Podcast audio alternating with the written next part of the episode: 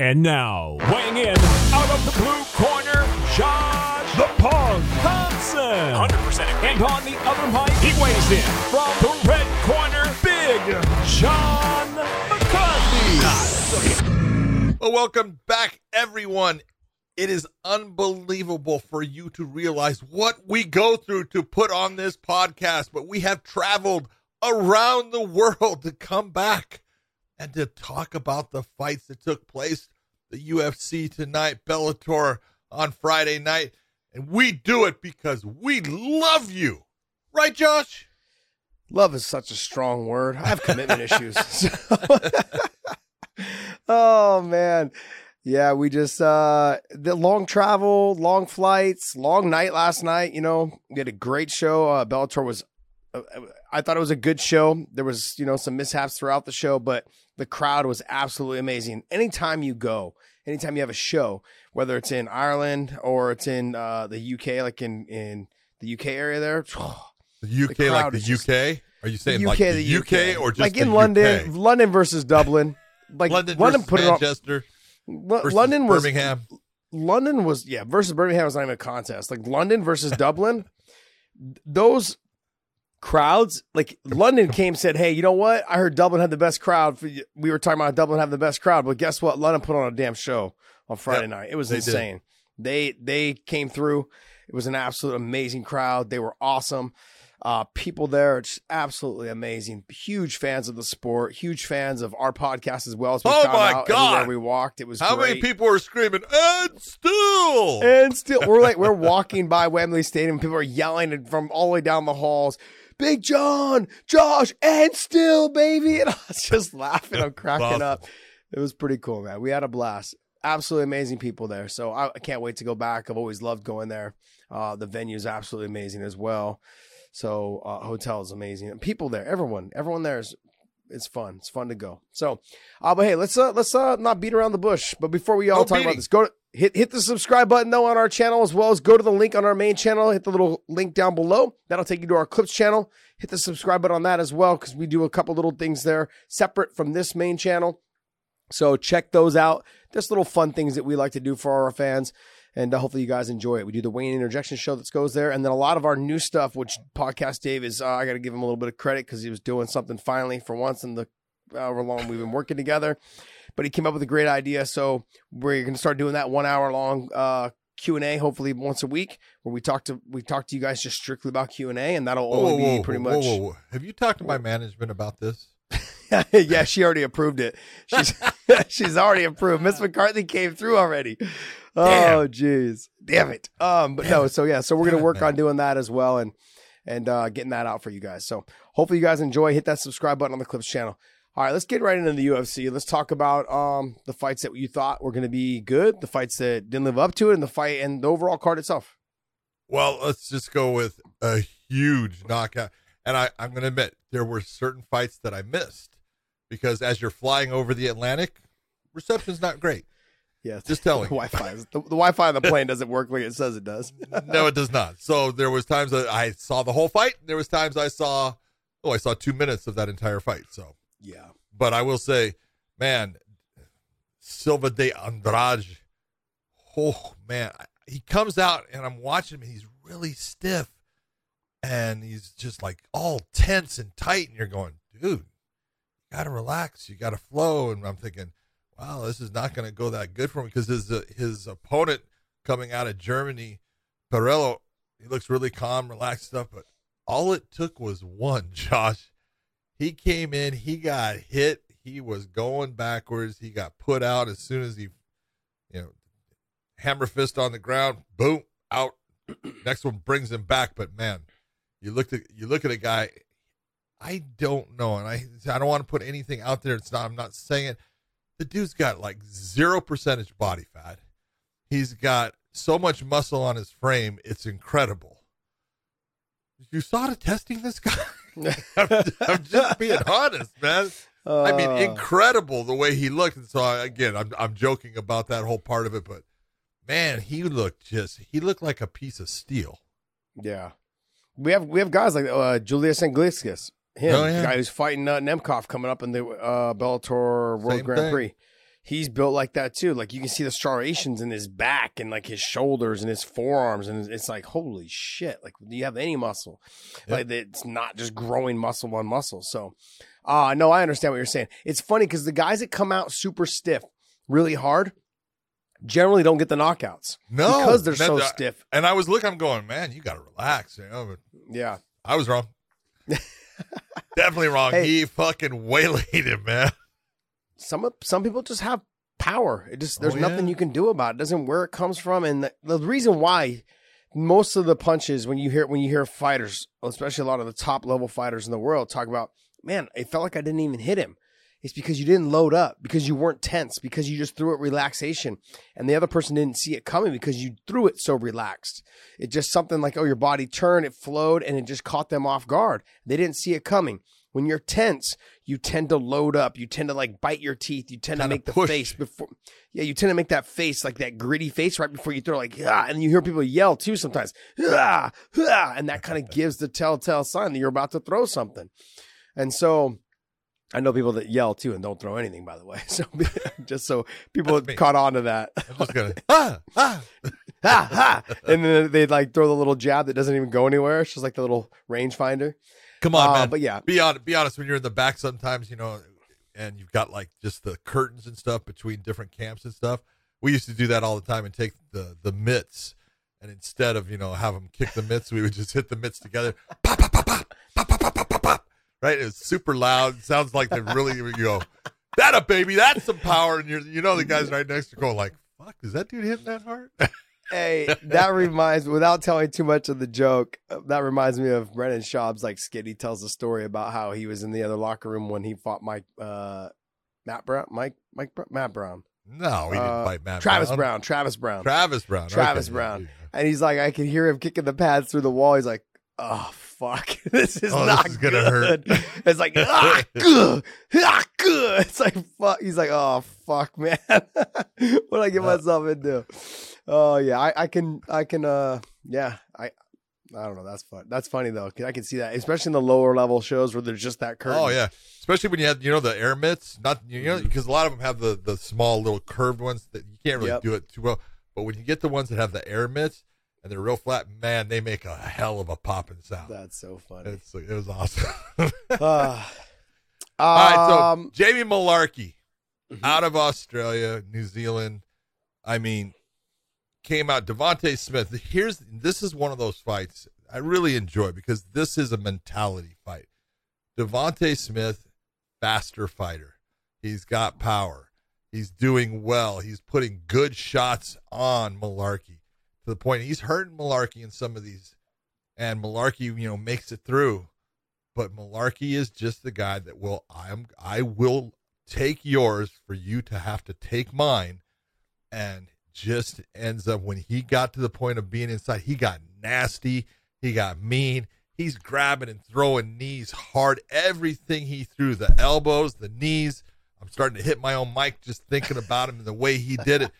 I love the mentality that he had in the fight because look, he's he's not the better athlete. He's not he's not technically better. He's not a he's not faster. He's just meaner. And he is effective and he knows, hey, I've got to take shots to give him and he's willing to take them. And that was the difference of that fight. And he put him out in that second round. He did a hell of a job in that fight, getting through the first round and then just stepping it up and just putting a whooping on Devonte Smith. And Devonte's good. And it's no disrespect. It was just mentally he ran into a tougher guy. Yeah, you're gonna find that you've you've talked about guys that are just that are just dirty in the cage. Not dirty in terms of like how they No. fight, but dirty, Yeah. nasty. Like in there, they're just mean sons of bitches when they get in there. And Carlos Condit being one of them, Yep. you know. And he, look, he wasn't the most talented. He wasn't the best grappler. He was. He don't get me wrong. His grappling was phenomenal. He wasn't the best grappler. He wasn't the best striker. Didn't have the most power, but he was just nasty in there. He was like, oh, "I'm gonna get you." Like he was Dog just dirty mean. dog dirty mean in there, right? And then the other guy that I think of that comes to mind definitely was never the most the best athlete was John Fitch. Someone who's Yeah. just relentless at whatever he did. When he got on top of you, though, it was just that never stop. Especially before he fought GSP, He had a lot of finishes. People don't give him credit because they were boring finishes, you know, because the way he did it, he took you down, ground and pounded you out, and then he got to the submission, or he just finished the ground and pound until the ref stopped it. But I want to say he had six to seven finishes in that nine or ten fight run that he of winning. Then he fought before. GSP, and then a lot of his fights after that went the distance or he lost. And they were like very slow and methodical in terms of just no ground and pound, no no tenacity anymore. But that that whole thing is that's exactly what you're talking about. Your athleticism and and your um your athleticism only gets you and your talent only gets you so far.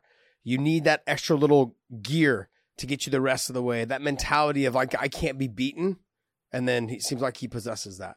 Yep, he does. Or or you're you're gonna have to kill me to beat me. Mm. You know, that that's really what he's saying. Hey, You can beat Let's not me, get too. Let's not get too far into the killing. but you know what I, yeah, I, I, I love I loved what he did as far as the fight that he put on, man. It's impressive to watch a guy like that because is there's just a determination in his mindset and what he's doing, and I, I loved it. It was a great performance. Mhm. Bethe Correia retired. I'm gonna miss Petch. Yeah, she trained with us at AKA for a while. She's got she has pretty heavy hands. She doesn't fight the she never fought the smartest fights. But uh and she didn't train the smartest either. We tried to work with her like several times in terms of like slowing her down. But she's what but she loved to fight and this is what happens. When you get a fighter that loves to fight, you hit me, I want to hit you back. She was more of that a little bit of that throwback fighter of like I'm going to get you if you get me. And don't get me wrong, some fighters, a lot of fighters have that still to this day, but they're smarter about it.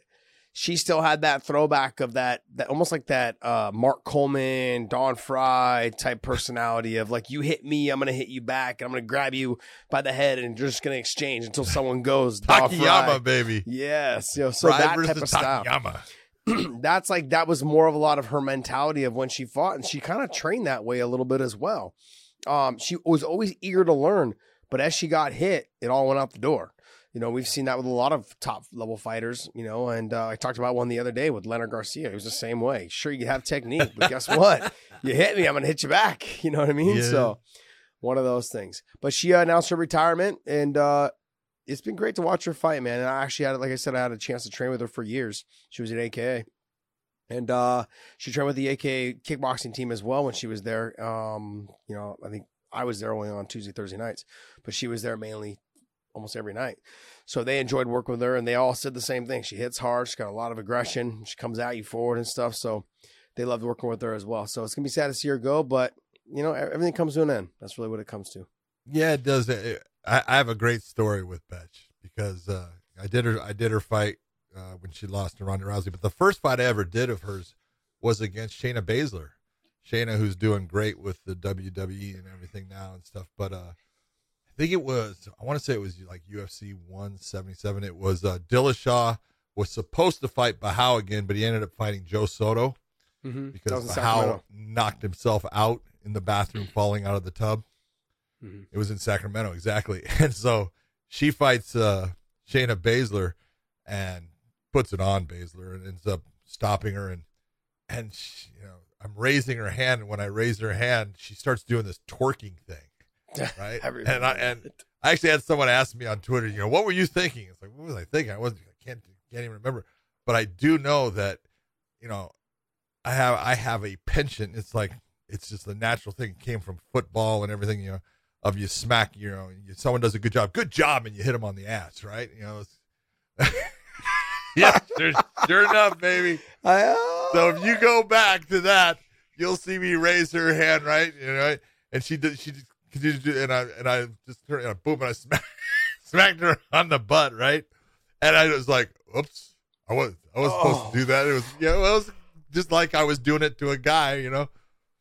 And I walked out of the cage, and the, the damn commissioner was, "Did did you just smack her on the ass?" I think I did. I think I did. I said it wasn't. I said it wasn't thought of. It wasn't on purpose. It was. I was like, "Hey, good job, man." That's what I was doing. Oh. Oh yeah, I smacked her around on the ass. You she didn't mind at all. She didn't mind at all. She, she told me later uh, because I said, "Hey, I, I- went went to apologize. Hey, I want to apologize. I didn't." She goes, "Not at all. It was I was having fun." Oh man. So, It- yeah. It was one of the was it was one of those oh fuck moments, huh, for you? oh yeah, oh dude, Yeah. and then all the guys. Trust me, No. all the guys. you know, all the other officials, the judges, the referee, you know, Dean Beltran, they're all like, "You fucking patted her on the ass," Oh, and they just would not let it die. And I was like, yeah, yeah. "Yes, I did. Yes, I did. Damn. I'm a dumbass." She's a, she's a great person though. She's She is. got great She's a energy in the gym. She's always it was always fun to train with, and she hits she hits pretty hard. Uh what else? Back to the card. Back to the card. Look at Casey O'Neill looked really good. She she crushed uh, Shevchenko in that second round, man. When she got on top of her, she just Yeah.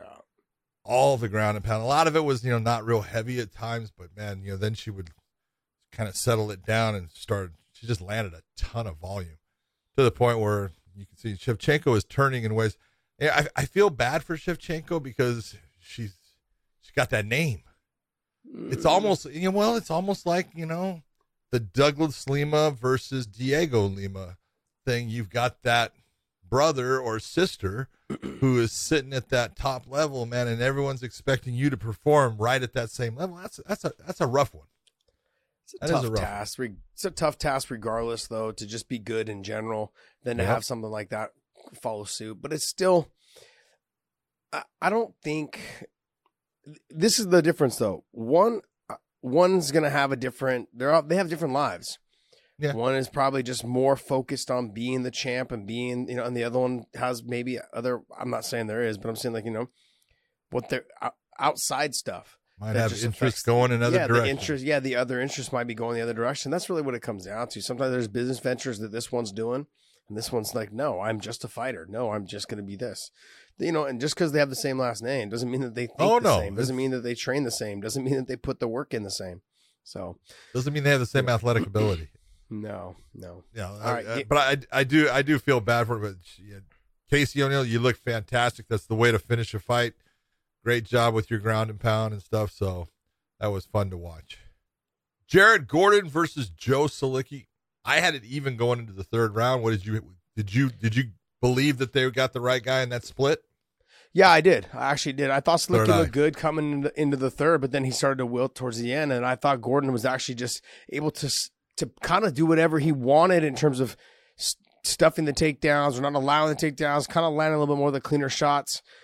I mean, look, when you get fights that are like that, that are that that are close like that, and they're splits, you just kind of let them be. Don't bother with it. You know, just let it all. Just I, I don't want to have arguments over things like that because we're gonna get into argument about, about Bellator main event, and you know, we'll t- but we'll talk about that as well. But they, this is uh. like kind of one of those fights where when the when the judges come back with a split, you're like, okay, I, I get it.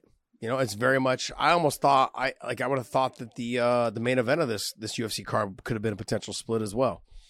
So we That's uh, I thought it was the right call in the end. I thought Jared Gordon actually got got the best of him in the third round. So Mhm. I was happy with it. Alexander Hernandez decided I'm not going to allow the judges to. He Yeah. just blasted Mike Breeden, man. I mean, this is what happens when you piss someone off for coming in overweight. Breeden came in overweight. Hernandez says, "I'll make you pay," but we made him pay.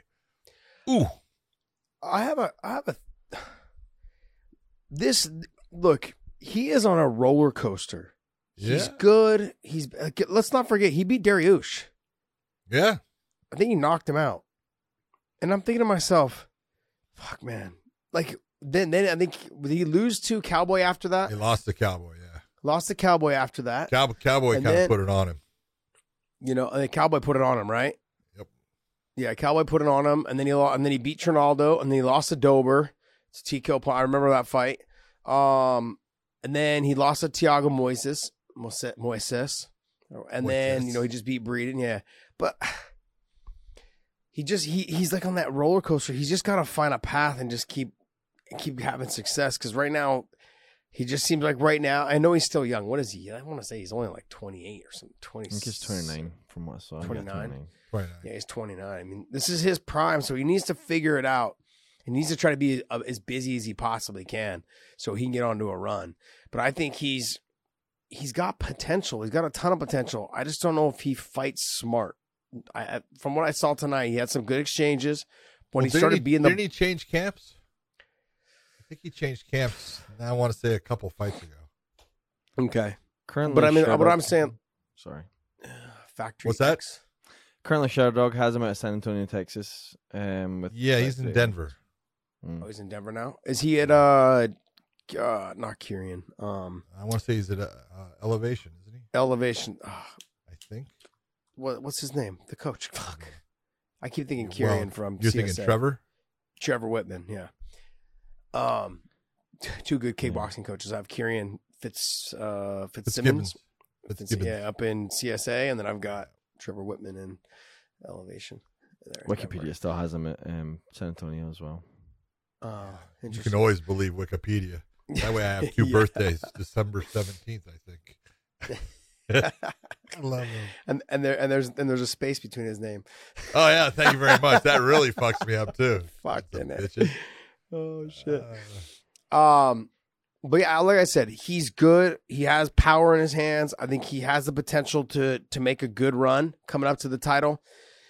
I think he needs to learn how to fight a little bit smarter. He's good when he's the bully. Like he's good when he's the hammer. very good when he's the hammer. When he's but the he- nail, He'll, he'll take shots, yeah. you know, as the nail, and he'll take shots, but it affects him and it affects his output, and then things start to go downhill from there for him and stuff. You know, and that was the big difference of his fight. You know, if you go back to the Cowboy Cerrone fight, Cowboy bullied him. Said, "Oh, you want to be that? You want to see what it's like to have, you know have someone bully you? Here you go." And re- he really started stepping it up after the first round and just started putting on him. And you go, "Yeah, you got to learn that. You got to learn how to deal with those types of uh, situations." I look at the way, excuse me, I look at the way he's built and the way he fights. It's a lot of strength, a lot of explosiveness. And so as he goes on, he tends to rely on his strength and his explosiveness. And when you have someone who has the proper technique, is where I think he's going to end up being wilted. Like when you if you when you watch his fight with uh, Moises, and then you watch some of the other past fights against fighters that have good good technique, he's going to have a hard time because he relies on like that being the bully of me being able to shove your face to the ground or hit you with big shots and push your back to the fence, you know, and those exchanges, if he can't do that, he has a hard time versus when you have really good technique, whether it's chaining the, the punching to the, to the takedowns or the takedown back up to the punches or whatever it is, or hitting the ground and keeping the position and passing guard that you don't need to rely so much on the strength as much as you rely on the technique. Yeah. And so that's, I get a little nervous with him in terms of like, I think he's got talent. I just, Oh, he's got talent. this, yeah, he's There's got no talent. doubt. But when He's you get to the next camp, though, when you at this new camp, we're going to see how much he grows in the next year and a half. You know, I think in the process. So that'll be good. This- but this this is a big win for him. Gets him back in the right track. So we'll see where he goes Yeah. from there. But the the next fight, I really like Christoph Jotko. I think he's he's a tough, hard nosed guy. I, I've known Misha Cirkunov for a long time, but this is one of those fights that I look and I go, you went down to middleweight from being a light heavyweight. Misha's a big guy. He went to middleweight, and he lost this fight. Why? He got tired. Hmm. And it's not that he's not in shape. You know he's in shape. Yeah. He just lost a lot of weight and the energy wasn't there, you know, when he needed it, especially in that third round. You could see he was exhausted. And, you know, the fact that he was getting taken down by uh, Christoph is like, no, that Yeah. just means you're tired. Mhm. You know, the energy's gone because one of the things I will tell you about Misha is super strong, super explosive guy. This is a guy, if you remember, I'm trying to remember who he fought. He face cranked him and broke and dislocated his jaw Mm. off of it. That's the kind of strength that he has. I'm trying to think of what was that guy. Alex Nicholson was the one, and uh, just he's super strong, but Yeah. he had no energy, too much weight lost. I really think that was the difference. Yeah, I mean, may, may I, I agree. I agree with you. I think the weight cut. You're gonna have to, you need to get time to get your weight down. I don't know when. When was the last time he fought? Dave. Um, 2000 this year in March. Oh, March. Was that at 185 also? Ryan Spann? No, Ryan Spann's a light heavyweight. Two, yeah, yeah, light heavyweight. So I mean, that's not a lot of time to really get your weight down the proper way to 185. It depending, on, like if he, you said if he's a big guy. Yep. So I don't know. Like when you start getting into these conversations of guys cutting weight, we've seen over the years some guys they can cut the weight and look good. Max Holloway. Some guys you know, can't they don't want to cut the weight and they go up and they look fucking way better than they looked at the weight when they Yeah, were cutting the weight. George. Masvidal, you know, so uh, it depends. I mean, maybe let him give another fight and settle in at 185. But Yeah. here's the thing: when you start doing this with the weight class, the weight classes, and the UFC gives you that chance to go down, and you lose there too, they're like, hey, I can't, you can't win in either weight class. So what do I need you for? So if you, that that cut of the weight is like after you've lost two or three in a row. You know what I mean? Like, don't go making that cut until you really, really need to, and then spend time doing it the proper way. Um, if you just fought this year and then now you're fighting again, and then you drop 15 extra pounds, 20 extra pounds. 20, sorry, 20. I see my math. There you go again. Yep. You know what I mean? So it's just not, nah, it's not good. Not good. at That would be like a guy going from lightweight to bantamweight. That's a huge cut. Crazy. Yeah, it's too much. Um. All right. So Niko Price and Oliveira. Good fight. You know, was a couple in in a couple ways. The third round was the way I thought it was going to be. They were really starting to set their feet and bomb on him, but it was it was close. I thought they picked the right guy. I thought Niko Price did a little bit more in damage. You Did know, he steal it in the, the last 15 seconds with that takedown? A little bit of you the know, punches. I think it was the, it was the clear uh, way for a judge to go. I'm going in this direction because you can say, well, they were fairly close to being even on the feet. They both landed heavy strikes at times. They both kind of wobbled a little bit, but in the end, when that takedown, and I really thought Oliveira was the one that was going to end up getting it, didn't work out for him. Then you know he takes, he crosses the arm, he lands some clean shots. There's your Yeah. difference maker in the round.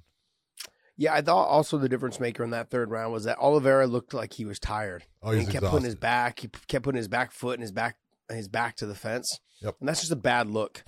I go back and I look at some of the fights where, like when Trevor Prangley fought Jeremy Horn, I thought Trevor won that fight, but he looked so tired the whole fucking fight. There's no way judges could go, yeah, that guy was dominant. There was just no way. There's just times when you when you have you have to look the part. Trevor looked tired in a lot of his fights. Oh yeah, I'm not, I'm not, but that was one though where I actually where I actually thought I was like, hey, like if you're gonna say I thought he won a fight that was very close, but I thought the fatigue really cost him the fight. He looked exhausted, and so um, yeah, I I just that I think that was a little bit of the difference maker. And then I had I had him landing the harder, cleaner shots because I think he tore uh Niko Price's nose in the be- in that that beginning or like the first minute of the third round. He hit him with a He had to look. He cut him, cut him above the eye. Yeah, and there was another cut, I think, right there by his nose too, at the beginning of the third round. So overall, good exchanges. I want to see like more of a dog fight, but it delivered. It delivered. Yeah, like I said, especially I, we- thought the third round really delivered, made made the fight fun Yeah. overall. because Wow. when we talked about this fight, uh, this card, uh, in the This midweek was show, the, that was the fight that This we was thought was going to be the fun one. this was the fight that we thought was going to be the best fight. Yeah. So, um, Kevin Holland, Kyle Daukaus. Do you want to skip this one right now and go to the main event and then come back because there's a lot to talk about on this fight. Sure. Jump. Okay. Yeah. So let's go to the main event, and then we're going to come back to this Kevin Holland Dawkins fight because there's a lot to get into in terms of the refereeing, the the stoppage, the not stoppage, the no contest, and plus the overall fight itself up until then. And Josh So, uh, loves headbutt situations. So yeah, I can relate to you know to refs not doing their job. I get it. No. uh, is why you don't become a fighter if you have a soft head. Yes, this is very true. Yeah, got, got, just got to learn to lead with the forehead. Um, all right. So Thiago Santos and Johnny Walker. You know, one of the things that I thought was weird is first off, you know, I knew that Johnny Walker had gone to SBG, was training Mm-hmm. in Ireland, and uh, had John Kavanagh with him and stuff. And I actually thought they did a good job with him as far as his cardio was good. He Mhm. didn't do a lot of the crazy things that kind of made him a fan favorite because he would mm-hmm. do those explosive big movements, but it left him open to get you know blasted, and he he got some losses based upon that too. You got some big wins, mm-hmm. and you got some big losses. But I was really surprised that John Kavanagh was telling him, "You're winning that. That, that was your round. That was your round." I was like, mm. John, what are you doing, man? Yeah. You're smarter than that because you don't know, especially when it's a fight like that one where it's close. You could think he's winning around and the judges all go the other way. And the one thing that I saw as the difference for the most part in the fight, and I think it's why the judges went with Thiago Santos was he landed the heavier strikes overall, the big kicks to the body. Mm-hmm. You know, he had the ones that you could hear, you could see the redness. You you know, the impact was obvious, and you could see at times it kind of bothered Johnny, even though he took it well. But I- was really surprised that he was saying, "You're win, you know, you're winning." He was like, "Why are you telling him that? I, I need to tell him you need to do more. I need more output from you. I need you to put him on that back foot. When he, if you're going to watch Thiago Santos fight, he's great when he's coming forward. He's okay when he's doing lateral, but when he's put on his back foot against the cage, he just stops, stops all of that offensive progression. So, why are you not making your guy fucking put him in that position? Why do you think he has that big fucking hammer tattoo on his chest? Because he's good when he's the hammer. you go. He's good when he's the hammer. He's the guy that's gonna walk you down and fucking piece you up if you if let he him. comes forward, you're in trouble. Yep. If you move him backwards, he's not the same fighter. There's guys that can fight, and I've said this a bunch. There's guys that can fight going backwards. Oh yeah, There's guys. That, there's guys that possess power going backwards. Yep. You know what I mean? And like Anderson Silva, he can fight going backwards, and he's got power going backwards. Yep. Okay. Like Chuck Liddell, he had power going backwards. I mean, he circled out Oh, moving backwards and was able Chuck, to knock Randy Chuck out. got most of his knockouts stepping Going- backwards. stepping backwards. There's Yeah. guys that have it, you know. Um, but then there's also guys that maybe they have the power, but they just don't know how to throw it off that back foot when they're moving backwards. Santos is one of them. He, Yep. He's got all the power. You can see it and when he Yeah, he's got throws. he's got power. You know, uh, I've, I said the same thing about Rockhold. Rockhold is a phenomenal fighter. Him going forward, he's fucking good. You put him on the back foot, he has difficulty. He doesn't fight very well going backwards. So when we talk about the Strickland and Luke fight, I'm like, damn. Like if Luke pushes him around or Luke makes it a wrestling match or a jiu-jitsu match, he hands he wins it hands down. Yep. Where he doesn't want to be is where Strickland puts most of his people going backwards. Doesn't want to fight going backwards. And so when I'm having this conversation with you and you said all the things that I was thinking in my mind, Johnny Walker made some good adju- he made some good adjustments being with John Kavanagh. He's not doing crazy stuff. He's fighting within his means, um, not leaving himself open, you know, so much after the strikes. Uh, the setups and the feints need to be a little bit more. He, John Kavanagh was even calling for him. Sure, Yep. he was feinting, but he's got to make sure that he throws not just one, but more. So after you throw the inside leg kick or the outside leg kick, you've got to come back with a head combination with the hands. He wasn't always doing that. He was throwing one and then maybe one punch. Throw twos and threes after you throw the inside leg kick or the outside leg kick. That type of situation.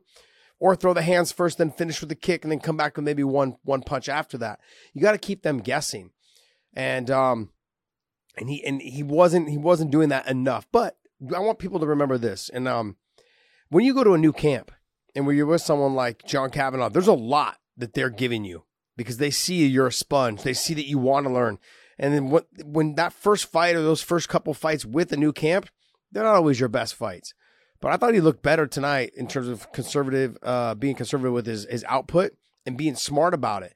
But I do agree with you because of the John Kavanagh situation, and we both think John is one of the best coaches in the game this was one of those mistakes where when fights are this close, you can never tell your fighter that you're winning. You Yeah. could uh, just tell him like, look, what even when he did say, excuse me, even when he did say he was winning, he said, hey, but we need this round.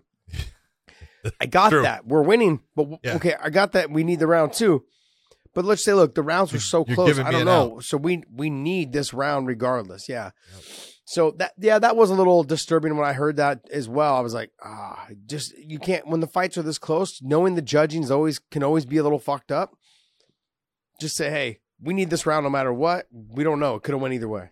Yeah, we could have we, we could be losing every one of these.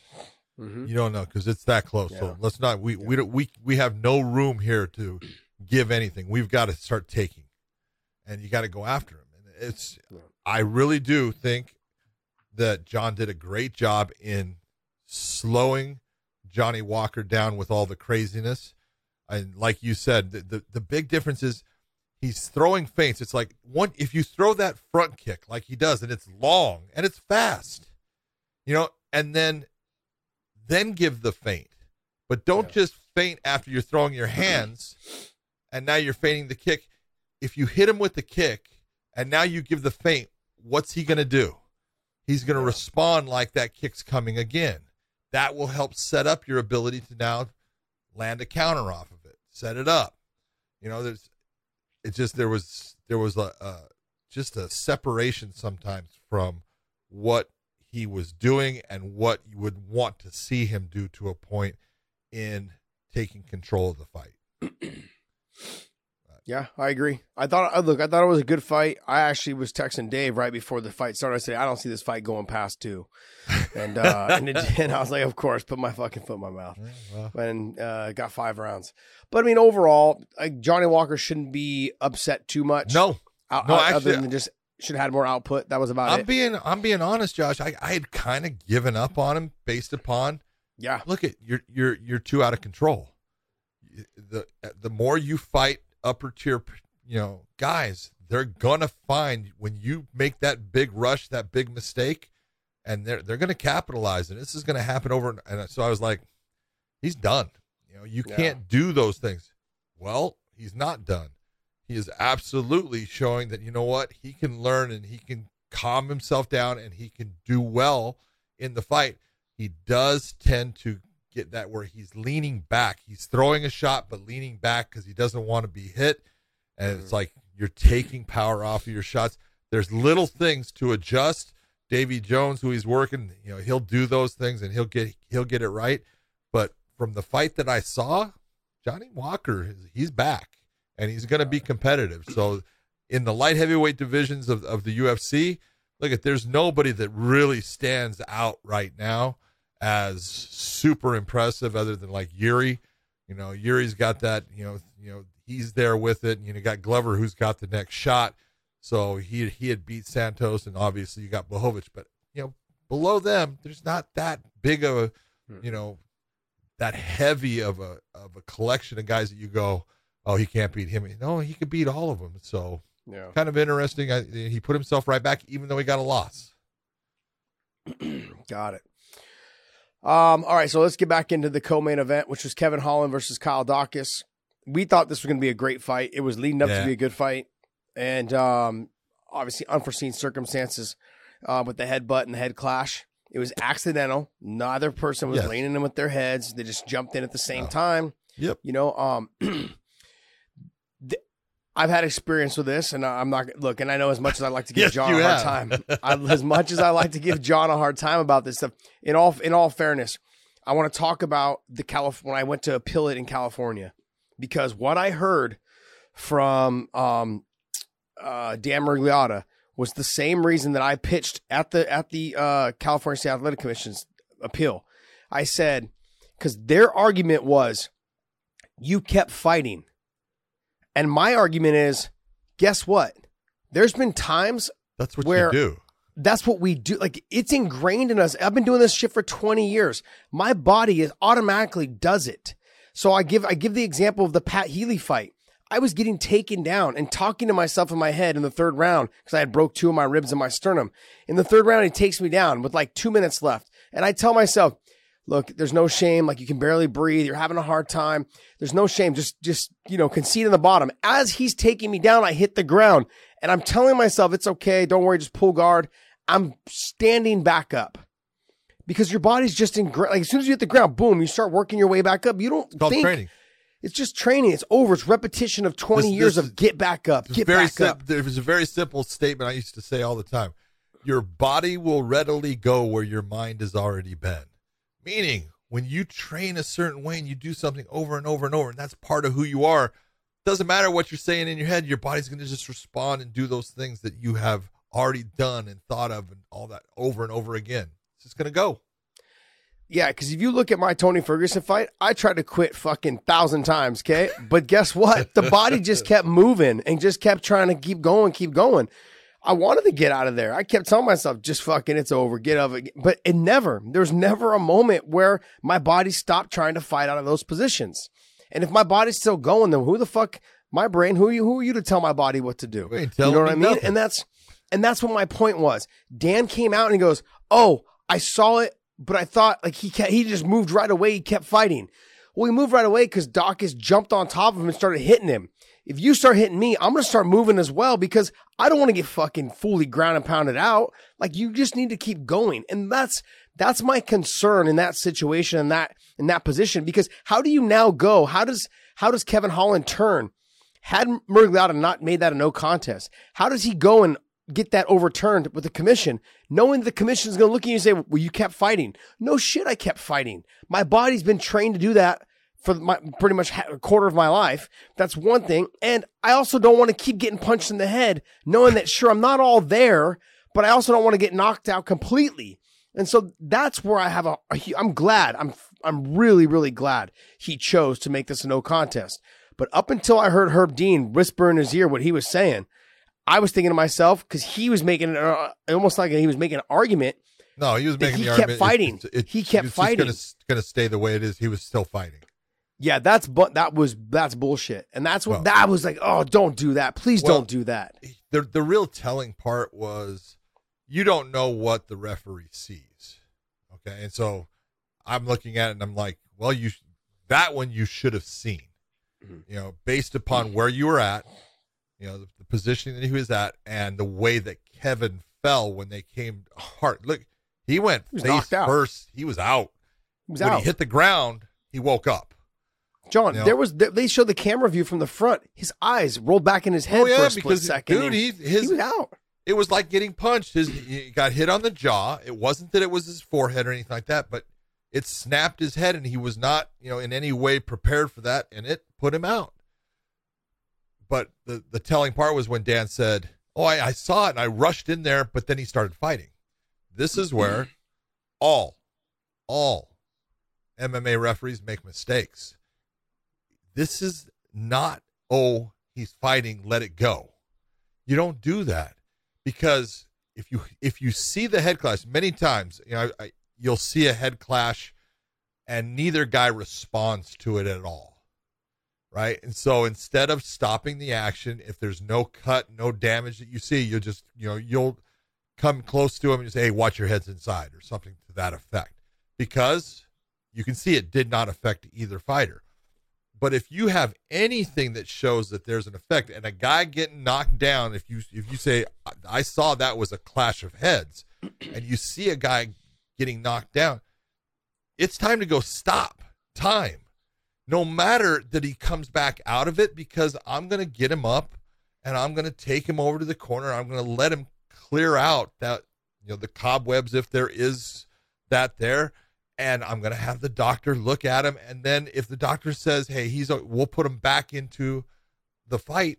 I did it with Seth Petruzelli against Mo Lawal, and it was a Bellator, and we were trying to look it up, '96, I think, but I can't find the video. But you'll see exactly those things. I mean, they hit. Mo Lawal goes after him to finish him, and he thinks I stopped the fight. He's all excited and said, "No." You know, I, I had called time and stuff, and it was you know, you clashed heads. That's what hurt him. And so you've got to take that time. And the thing is, the referee doesn't want to interfere with the action of the fight. You have to interfere with the action of the fight if you can see that it visibly caused damage to one fighter or to both fighters. You got to give them time. Yeah, he was out. that Oh, was yeah. the thing that really he, he was out, and like I said, from that front view, which the camera angle was, you could see his eyes roll back. You could see him go face down. He didn't even put his hands up to block his face from hitting the canvas. And then when the guy, when Daukaus jumped on him, as soon as his body hit him, it woke him up, and he Yep. started trying to fight out of that position. Sure. he started hitting him. Now, I said, uh, you and I were talking uh, before we came on air, and I said, he's lucky. I said, uh, Holland's lucky that he was trying to finish him with a submission versus trying to knock him out. Because when they got into the tussle, Holland came, uh, got back up to his feet. He was able to jump to his easy. back, and yeah, he would have got knocked out easy. That's what that's what a lot of people don't get. Is that once you've been knocked out like that in that type of scenario, if I touch you again, you, your odds of you going to sleep are pretty damn easy. Like it doesn't have to be hard; it just needs to graze you in the Nope, same spot or near the same yeah. spot because your head and your brain's already rattled. Everything about it's rattled, and and I, I go back to I go back to I think I even said this in the uh in the California State Athletic Commission's meeting. I said, so what you're saying is is that what I should have done was just fucking flopped on the ground and fucking kicked and screamed to get more attention than I got headbutted. And they basically were like, well, yeah. I was like, that's not what fighters do. Like, No. if you guys believe that, that's not what people, that's not what real fighters do. They don't do that shit. They, Well- they, Go ahead. I'm sorry. they're, no, their body's just ingrained to keep fighting because that's what Yeah. they're fucking told to do. Let, let's look at this though and, and take a look at look there has been an evolution though because from your situation which you know i know you thought i was against you but i was actually for you and i was i was trying to help you in the in the thing but they had kind of made up their mind for whatever Yeah, reason did. and, and i well i think it was because i think that you know the executive director andy foster had talked to him and said you know he got right back up and i think they bit into that and that was that was their determining factor. Well, you, you, yeah, and they watch the tape and they see you bounce right back up, and it's like, well, he's fine. When no, you were hurt by it. But the the thing to look at is evolution wise, at least in the state of California, they brought in instant replay, so we could go to instant replay on that type of situation. If, even if I didn't, you know, know because I had asked the judge, hey, was that a clash of heads or was that a punch? And the judge told me it was a punch, right? I'm like, oh, okay.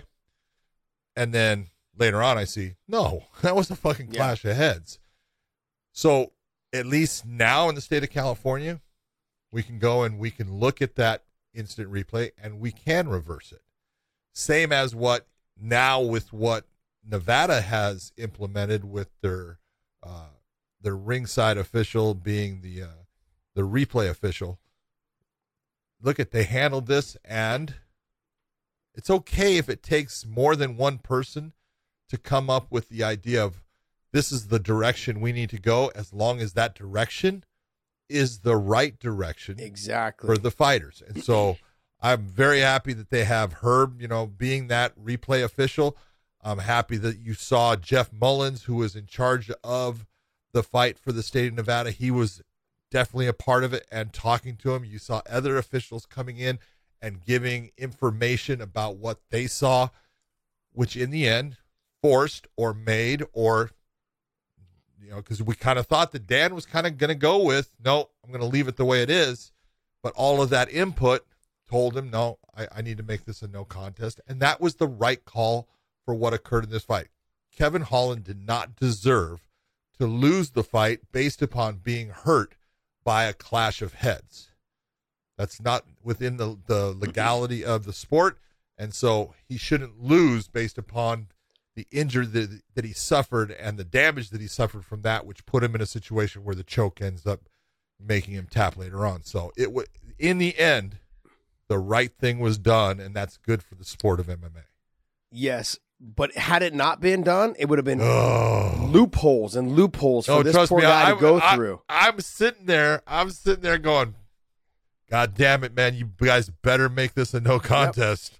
Yep. If you don't make this a no contest, you're going to have serious problems because it doesn't matter what you have as far as a replay official, instant replay, any of that. You don't use it. People say, well, doesn't matter that it's there or not. You guys don't know what you're doing. And they did That's a great the biggest job. thing. It would be all bullshit if they didn't actually use it to their advantage today. And if he Yeah. didn't make the right call, I, I mean, I was screaming at the freaking TV, going, "You better fucking make this a no contest." Yeah. I'm thinking to myself, that poor kid. You know he's trained hard. He's working on his wrestling. He's doing this, like trying to do everything he can. He's talking to Ax- DC and the I love it. I still I love that like- thing though. And he stopped he stopped some takedowns as well. And I was like, there you go. There you go, young man. That's right. But overall, it was it was looking to be a really great fight. They had some Yep. great exchanges in that first uh, round. It was just it was it was going back and forth. I liked it. I liked everything that was And I- going on, man. And all you got to do is, you know, and now is the UFC. You take that fight, and six weeks down the road, put that fight back together. Yes, I hope so. I do Yeah. hope so. That's it. Like I said, look, the NFL is using this same type of format. They have their person in New York now that's doing the instant replay, so they get kicked back right away. Who looks at the video right away and says, "Okay, it was it was You, both you, need to review this. It was a touchdown. You need to review Yes. this." Like Yep. that's if it it doesn't work if you're not using it. And so the fact that they use it today and the right call was made, it makes it makes me feel good about the sport right now. Yeah, there's Does. Evolution. feel- yeah, evolution in the right direction. well, this is the problem though. is that refs because I work with you and you're a former referee, and I know they have big egos, and you know there's a lot of Huge egos. I, Huge. s- I sometimes wonder how you get through doors with your ears. You in your head, you just got to grease the ears and the forehead. Sometimes, man, you butter it. can't turn sideways. I get it. I Take and understand. butter it back. oh man, but I'm I'm glad that it worked out the right way. Then, like you said, they're gonna probably run this fight. Uh, It sounded like because I actually Sean Shelby was talking to Holland as he was walking out, so it looked like they had had communication about. "Yeah, let's do So it run again." it back. Yeah. Dana may change that. Who knows? But I'm saying that you know it seems like there'd be no reason to not run it back again. No, they'll run it back. it was Dana shaping up to be a that good fight. Yeah. It was shaping up to be a good fight. You And here's the it was going to be a competitive fight. Kevin Holland is he's pretty damn good on the ground as well. You know, Yeah. and that's the thing. Is Daukaus, he though. he was he was I know he was, but he you could tell he was in a phase the whole time. Daukaus was all over him when, Oh, yeah. when the submission after he was a step behind every way. Now, maybe that'll be shown again in the next fight, but I can't believe that that's the type of jiu-jitsu he has in defending those type of positions. No, he was he's in a to phase. He, he was in a Yeah. haze, step a, behind. a phase, a haze. Yeah, he A was haze, definitely. He's a quarter second behind, yeah, and that's because his brain got altered. and that's all it takes when you're fighting the best guys. That's it. So Yep. I thought overall, great job by the state of Nevada and the athletic commission in allowing all those officials to come together, all those people, and to talk about what's the best thing, not only for the fighters, but for the sport. Because, yeah, the best thing for Daukaus, he gets a win, but it's not going to hurt him that he gets a no contest. And it's not what's best for Kevin Holland. It's not fair, and it's not what's best for the sport because when we have someone get a win when it's not deserved, it's not good for the sport. Yeah.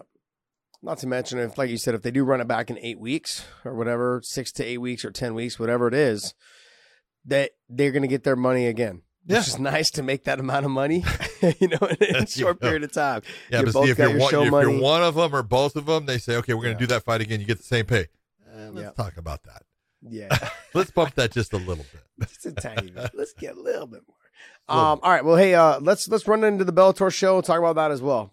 All right, guys. I want to thank one of our biggest sponsors, MyBookie.ag. Use the promo code Weighing In with all the sports that are coming available right now. You got football starting, got basketball coming to coming to about. Also, make sure you guys use that promo code Weighing In. They'll give you a little extra spending cash with your first initial deposit. Don't miss out on this. Use mybookie.ag. Use the promo code Weighing In to get that little extra. You also use that code right there if you guys can, and that will actually take you right to getting that extra cash. Mybookie.ag. Use the promo code Weighing In. Oh, my goodness. Where are we starting on that one? Scroll scroll down to the bottom. Is that the bottom? That's on the bottom. Keep going. Keep going. Let me see all the way up. Let me see. Dun dun dun dun. Dun, dun, dun, dun. Dun, dun, dun. Where do you want to start? I thought uh, I don't know how you say his name. I say it Diata, but it's not. I know it's not that. It's Gietta. Giata. Oh, yeah. Uh, Babakari. Fabakari Jetta. Giata. Jetta. Jetta. Okay. And then Nathan Rose. Pretty good fight. Good exchanges back and forth. Nathan Really Rose just couldn't fight. pull the trigger. He just had he just needed more output. That's really what it came down to. Yeah. Um, you know, I just when you have he fell into a little bit of that uh uh Walker position, you know, where he just didn't did not need a little bit more output, need to put out a little bit more, and it just wasn't enough, and it cost him the fight. I agree. But, you know, there's something about, and I don't know how old Jetta uh, is, is because he looks young. I think he's he seems like he was like twenty He rem- his build Diata, and everything. that- Okay, okay. Oh, it's going to look like Diata, but it's Jata. yeah, Yeah, 24. 24. He's a baby. Super young. He's a baby, man. He's good because he can fight everywhere. He's his stand up is getting strong. He's actually got good combinations. He throws hard shots. He's got good kicks. And I said, I guarantee he's gonna he's gonna get a big takedown here, and he did because he does it in every fight that I've ever watched him in. He's super strong for the weight Yeah. class. So he's going to be fun to watch to see exactly where he ends up getting to. Coming out of France, you know, there's a lot of guys from France. All of a sudden, they're they're starting to show, hey man, they got some good uh, MMA fighters there. Well, you know, here's the thing though. So there was a lot of hype when I started doing the European series for Bellator. There was a ton of hype around Dominic Wooding. He beat Yep. Dominic Wooding in his last Yes, fight. he did. There's a lot of fi- a lot of hype around Nathan Rose. He beats Nathan Rose. I mean, if you look at that 145 uh, 145 pound weight class now, in terms of people that he should be fighting, you're I mean, you're you're getting up into those top guys now in that top 10 like because you've already beat the two most hyped guys in terms of athleticism and guys that people were talking about being the ones from the UK market. So where does he go now? I mean, like he needs to probably break into that top that top ten for the Bellator at 145. Give him someone in there in there to give him a chance because he he's sure he's a stand up guy, but he's not bad in the clinch and the wrestling positions as no, well. he's not. His wrestling so- for for a guy that you look and you go never wrestled in his life. His Yeah. wrestling's damn good. He Yeah. can actually wrestle. So yeah, he's going to be fun to watch. He's a guy He's that I really. Uh, what's Go back to the go back to the the rankings there. I mean, yeah, if we're in that mix right there, you know, you have uh Justin Gonzalez, you've got Jeremy Kennedy, you got Pedro Carvalho. Pedro and Daniel Weichel are fighting next. You got Aaron Pico, Emmanuel Sanchez. All right, maybe he's not ready yet. he's not ready. He's not ready yet. I would say maybe a Justin Gonzalez, Jeremy Kennedy. I think Darrion Caldwell. I think Darrion's at 135 again, so he's probably not. He'll be out of there.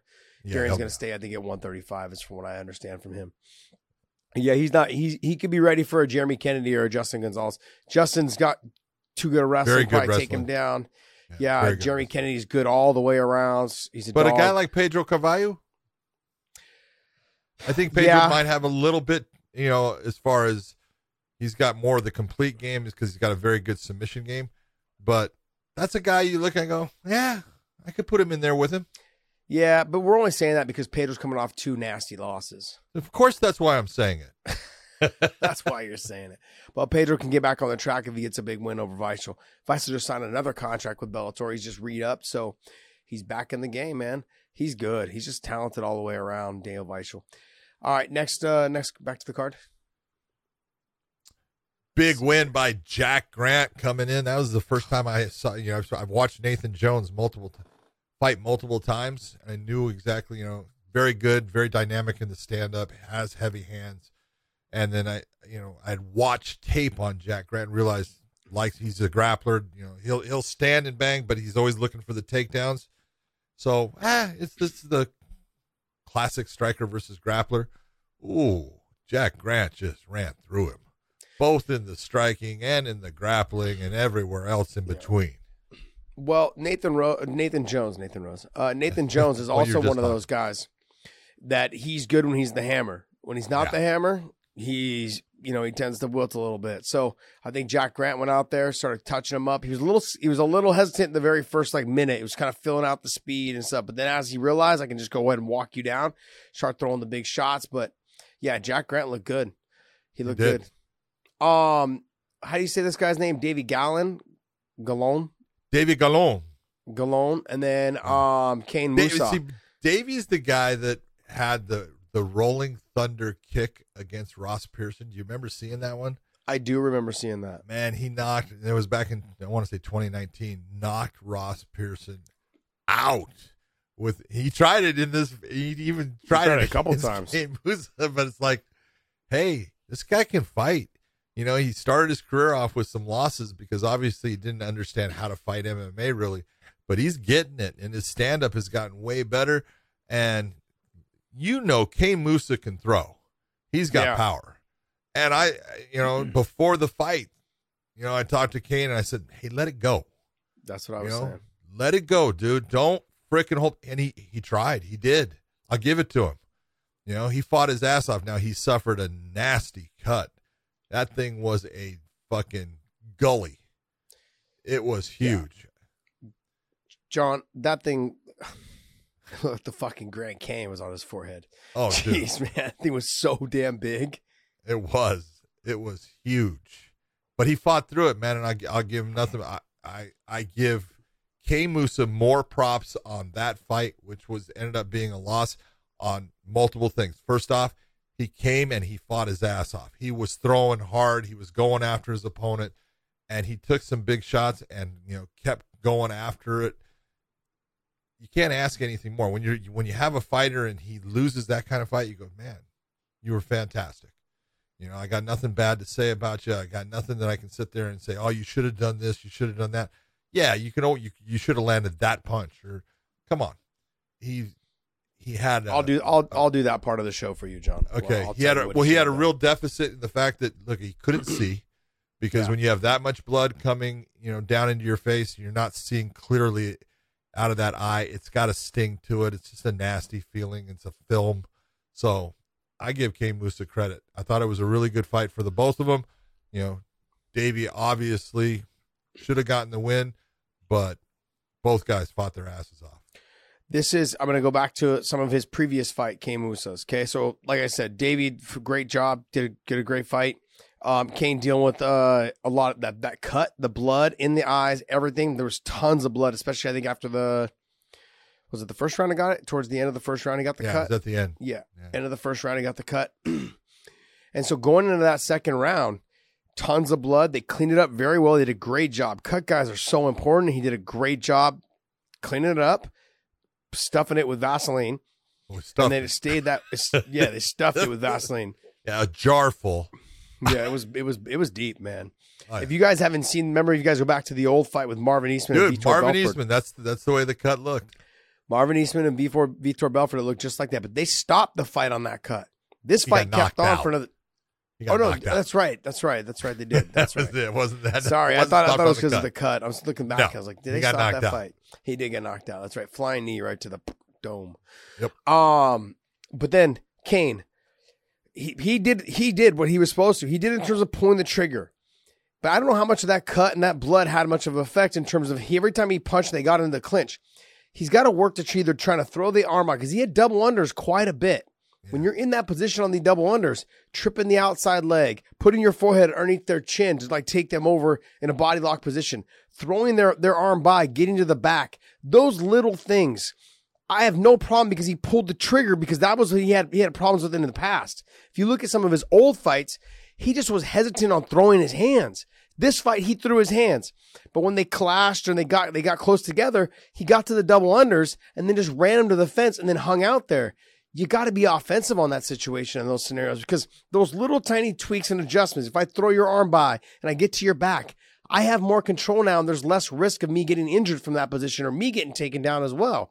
So there was that. And then I, I you'll hear Henry Cejudo say it all the time, and every top wrestler in the game. It's all about the speed of finish. As soon as I get to the double unders, just tripping the outside leg or inside tripping or doing whatever it is to change the the the movement or the balance of your opponent. He doesn't do that. He just grabs the body and then drives into the fence and then lets them hang out. That right there is a bad look as well. No matter if you have the better position, the ref is thinking you're just tired, or the judge. Sorry, the judges are thinking you're just tired, and the crowd starts to get impatient. Which then, believe it or not, they start to feel they kind of start to sway the judges as well when they're booing, boo, he's not doing anything. And then if you have a big cut, you've got blood, you're not, you know, you you could be doing something, but you're the one that has the guy pressed to the fence. All those little tiny things, they start to, no matter what John tells you, they start to affect the judges a little bit. They start thinking, okay, well, if I got to break you or if I got to put you back out to the middle, you're the guy that has a dominant position. Why are you not doing something? And I get it. The other person's supposed to defend, but it's kind of a neutral position, double unders, press to the fence.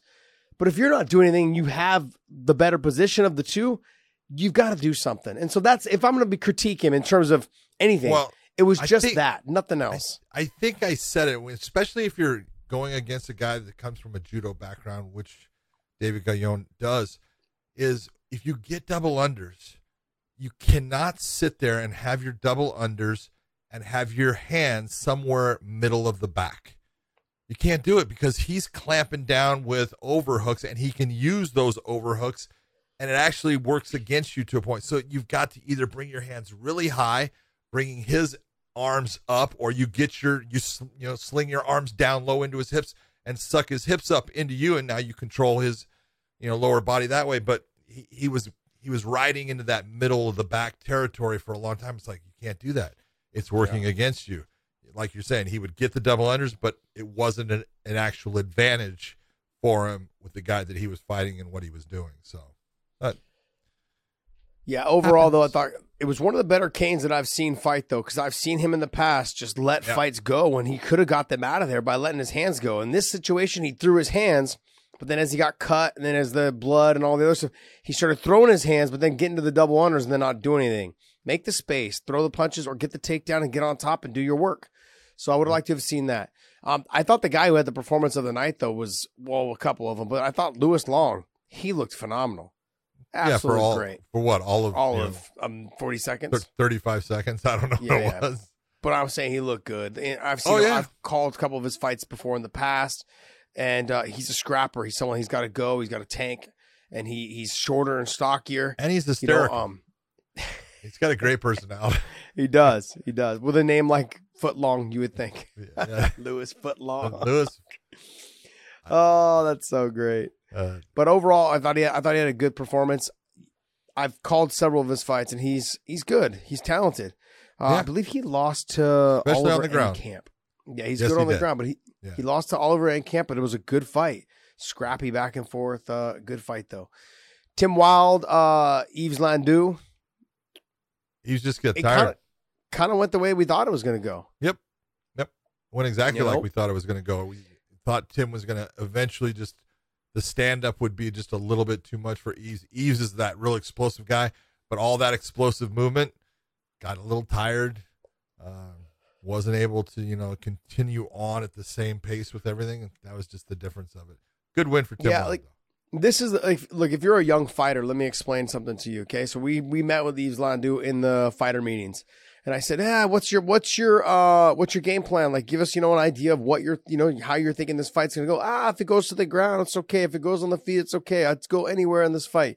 Now you It's normally okay. hear that, yeah, you normally hear that, but the problem is when you have no game plan to like follow suit with. Now I get you, things change when you get in there, but you need to have a game plan. Okay, look, I'm gonna try to sprawl and brawl, keep it on the feet. He has no game plan, which means that whatever comes his way, he'll take it. So, like, there was times where he's punching, and right in the middle of punching, oh, I see the legs kind of close. I'm gonna grab the leg. Doesn't get the takedown. Tons of energy used on trying to get the takedown. Then eventually he does get the takedown, but then doesn't know what to do with it because he didn't plan on getting the takedown. You've got to have like you can't just waste energy. And after that first round, he had wasted so much energy. He won the round, Yep. but you don't. Frank Shamrock used to say this all the time to me. You're not tired until you stop moving.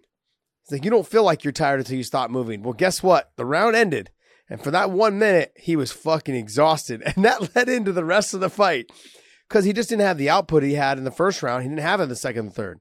No, he Tim won the battle. being- of, he won the battle of the first round to lose the the war Yeah. because he shot everything that he had into that one round to win it, and there was nothing really left. Nothing. Yeah, he had nothing left. And so that that like I was trying to say with the younger fighters, you guys need to have a strategy going in. Now look, you're gonna have to change that strategy almost in every fight. But at least you have a good strategy of like, hey, this is what my focus is. You can't just go in like, oh, whatever they give me, I'm gonna take. That that's yeah, good. But then it'll come naturally when you start getting better. But go in there with a game plan.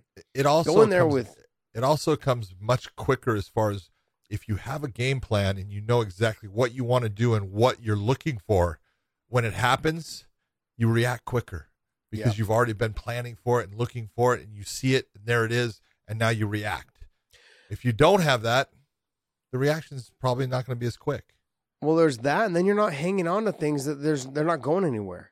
Like you're thinking, oh, I got in deep on the legs, I got to keep going. No, no, I can abandon it whenever I want. Those are things that you thought because you, you there was no game plan, so you just oh, I took it, and you're like, oh, I- I'm gonna get it, and no, no, you're not gonna get it. And so there's a lot of wasted energy in those positions. So, like Frye said, for young fighters, if you guys get a chance, go back and watch that fight and take a look at what he did. Because in the first round, it was all it was all him, just everything. He was everywhere in that fight. It was kickboxing, flying knees, you know, takedowns. It was everything. And then at the end, there was nothing. And that's the thing. that's That's- about it yeah Uh, Luke Trainer fought Yannick Bahati. Bahati actually, he, I thought he was looking better than we had seen look him look in the past. But Yeah. Luke Trainer was on a different level that night. You could tell he just let Bahati because we had I had talked about we had talked about this, but I mainly said on the Bahati situation, him even going to 205, he tends to slow down as the fight goes on. He used a lot of strength, a lot of power. He swings sometimes wild. He missed a lot with Luke Trainer, but that's that's fair to say because Luke is tall, long, and lanky, and he's he, you know he's able to get out of the range of punches. You know, using at his reach and his range at he's two tall hundred five. long and He's 205. He's tall, only six six. You know, he's got a long, long wingspan. But look, so does Bahati though. But um, Luke just fought a very composed fight. He's a young man, like, but very talented. He He's fights got a very bright, smart. I feel like for he's a got young bright for a young fighter with not a lot of experience, he fights very intelligent. He follows a game plan. He knows exactly what he wants to do in the fight, where he wants to take the fight, and he just implements that game plan. And look, right now he looks good because he beat a good fighter in Bahati, not Mm-hmm. you know not a world beater, but a, a good fighter. And look, he he absolutely finished that off by breaking his orbital. There's no doubt Yeah. about it. I saw Bahati this morning, and his eye is still puffed out. And he said, "Yeah, they said I have a broken orbital." You saw him yesterday Oh. morning, but yeah. Yeah, something like that. much. It was this like morning, that. right now. yeah, yesterday. Yeah. Oh man, but Luke Trainer, man, looks good. He does a lot of good stuff as well. His uh, him and his family, they foster young kids and families and stuff that need help, and Great people. just an absolute. When we did the fighter interviews with him, he's a. If you guys are looking to follow someone in terms of a, a young new talent with a great inspirational story, he's an absolute stud, man. Great person, great interviewer. Just it was so fun to be around. The energy is electric. So I like to follow people like that, and so I'm looking forward to his future, man. A great call And- out too. Called thank you. I was going to say, I love the call out that he made. Yep. Exactly in line. A guy that's coming off of a big win. A Mhm. guy that you know what. And I loved. It. He says, "He, hey, I know you're a savage, but I, you know, this is what I want." I loved it. I thought it was great. I loved it. Thought it was a good call out. Perfect. Um, the fight that I thought was gonna be fight of the night, it wasn't shaping up to be fight of the night either, by the way. So I want to make sure that I put my foot No, it in my mouth not. there as well. No. It just I expected more out of both of them in terms of the, the throwdown, but I, look when both people respect each other too much because they both know they they can do they can do damage. That's the situation we were in. Fight was stopped by eye pokes, several eye pokes, by the way. Yep. What do you do, John, in that situation? There was three eye pokes during that. Do you eventually just say, "Hey, the third one was enough," and you make it a what do you make like a DQ, or do you just it wasn't it- all three of them were so not intentional that you just let it be and be a no contest? Well, it's not intentional. You you could end up starting to take points off Mhm. of the second one. You can start to take points from him, but it's a matter of he's not. You know, he's not riding out. He's always doing it in defensive abs. You know, Whiteford is coming forward. He's he's backing off and extending his hand to push him away, and Whiteford's changing levels a little bit as he's throwing, and he runs right into it. So it's on both, even though it is you know Andrew Fisher's hand and stuff. But you got to look and say there was no intent to do it, although it's damaging, and it's so damaging that you got to look and say Robert Whiteford is a compromised fighter at this point, but because of those, you know, uh, eye pokes. I'm I'm of the you know feeling that can't you know you can't. I'm gonna I'm gonna go against my Joe Rogan on this one. Know, I just think you take a point. As soon as you have an eye poke, you take. No, you can't do that Can't do that. but you can start to say hey i can't i can't have this i'm going to give you you know if if i believe that the first one is unintentional and it's both of you and stuff I'm- hey be careful you got to you know close your hand you know but if you could if you do it a second time i'm going to have to start taking points and you're going to have to change the way you're going to fight you know Yeah. to stay in this fight because i'm going to start taking points off of every one that you do you know if you don't change because you've got to change so it doesn't happen and uh, you know, obviously uh, Whiteford couldn't go on because he couldn't see, and you know that's the the right thing is you know it's a no contest, even though if it had been in the third round, they could have gone to the scorecards, but it was the second round, so you can't go to the scorecards on it, so it becomes a no contest. Neither guy wants that, but it's okay. Got it. But it wasn't the fight Uh, that I thought I was going to be either. Yeah. Yeah, they kind uh, of Liam canceled each McCourt-. Leah McCourt versus Jessica Jessica Borga. So Uh, impressed talk- with Leah McCourt. Yeah, I thought the stand up was a little bit on point. She's got to she got to throw the third one though. She kept throwing Yeah. the one two, one two, one two, Yeah. right hand. Uh, Like I you got to throw the third. Had she thrown the third, she'd had a lot more success. She could have potentially got Borga out of there.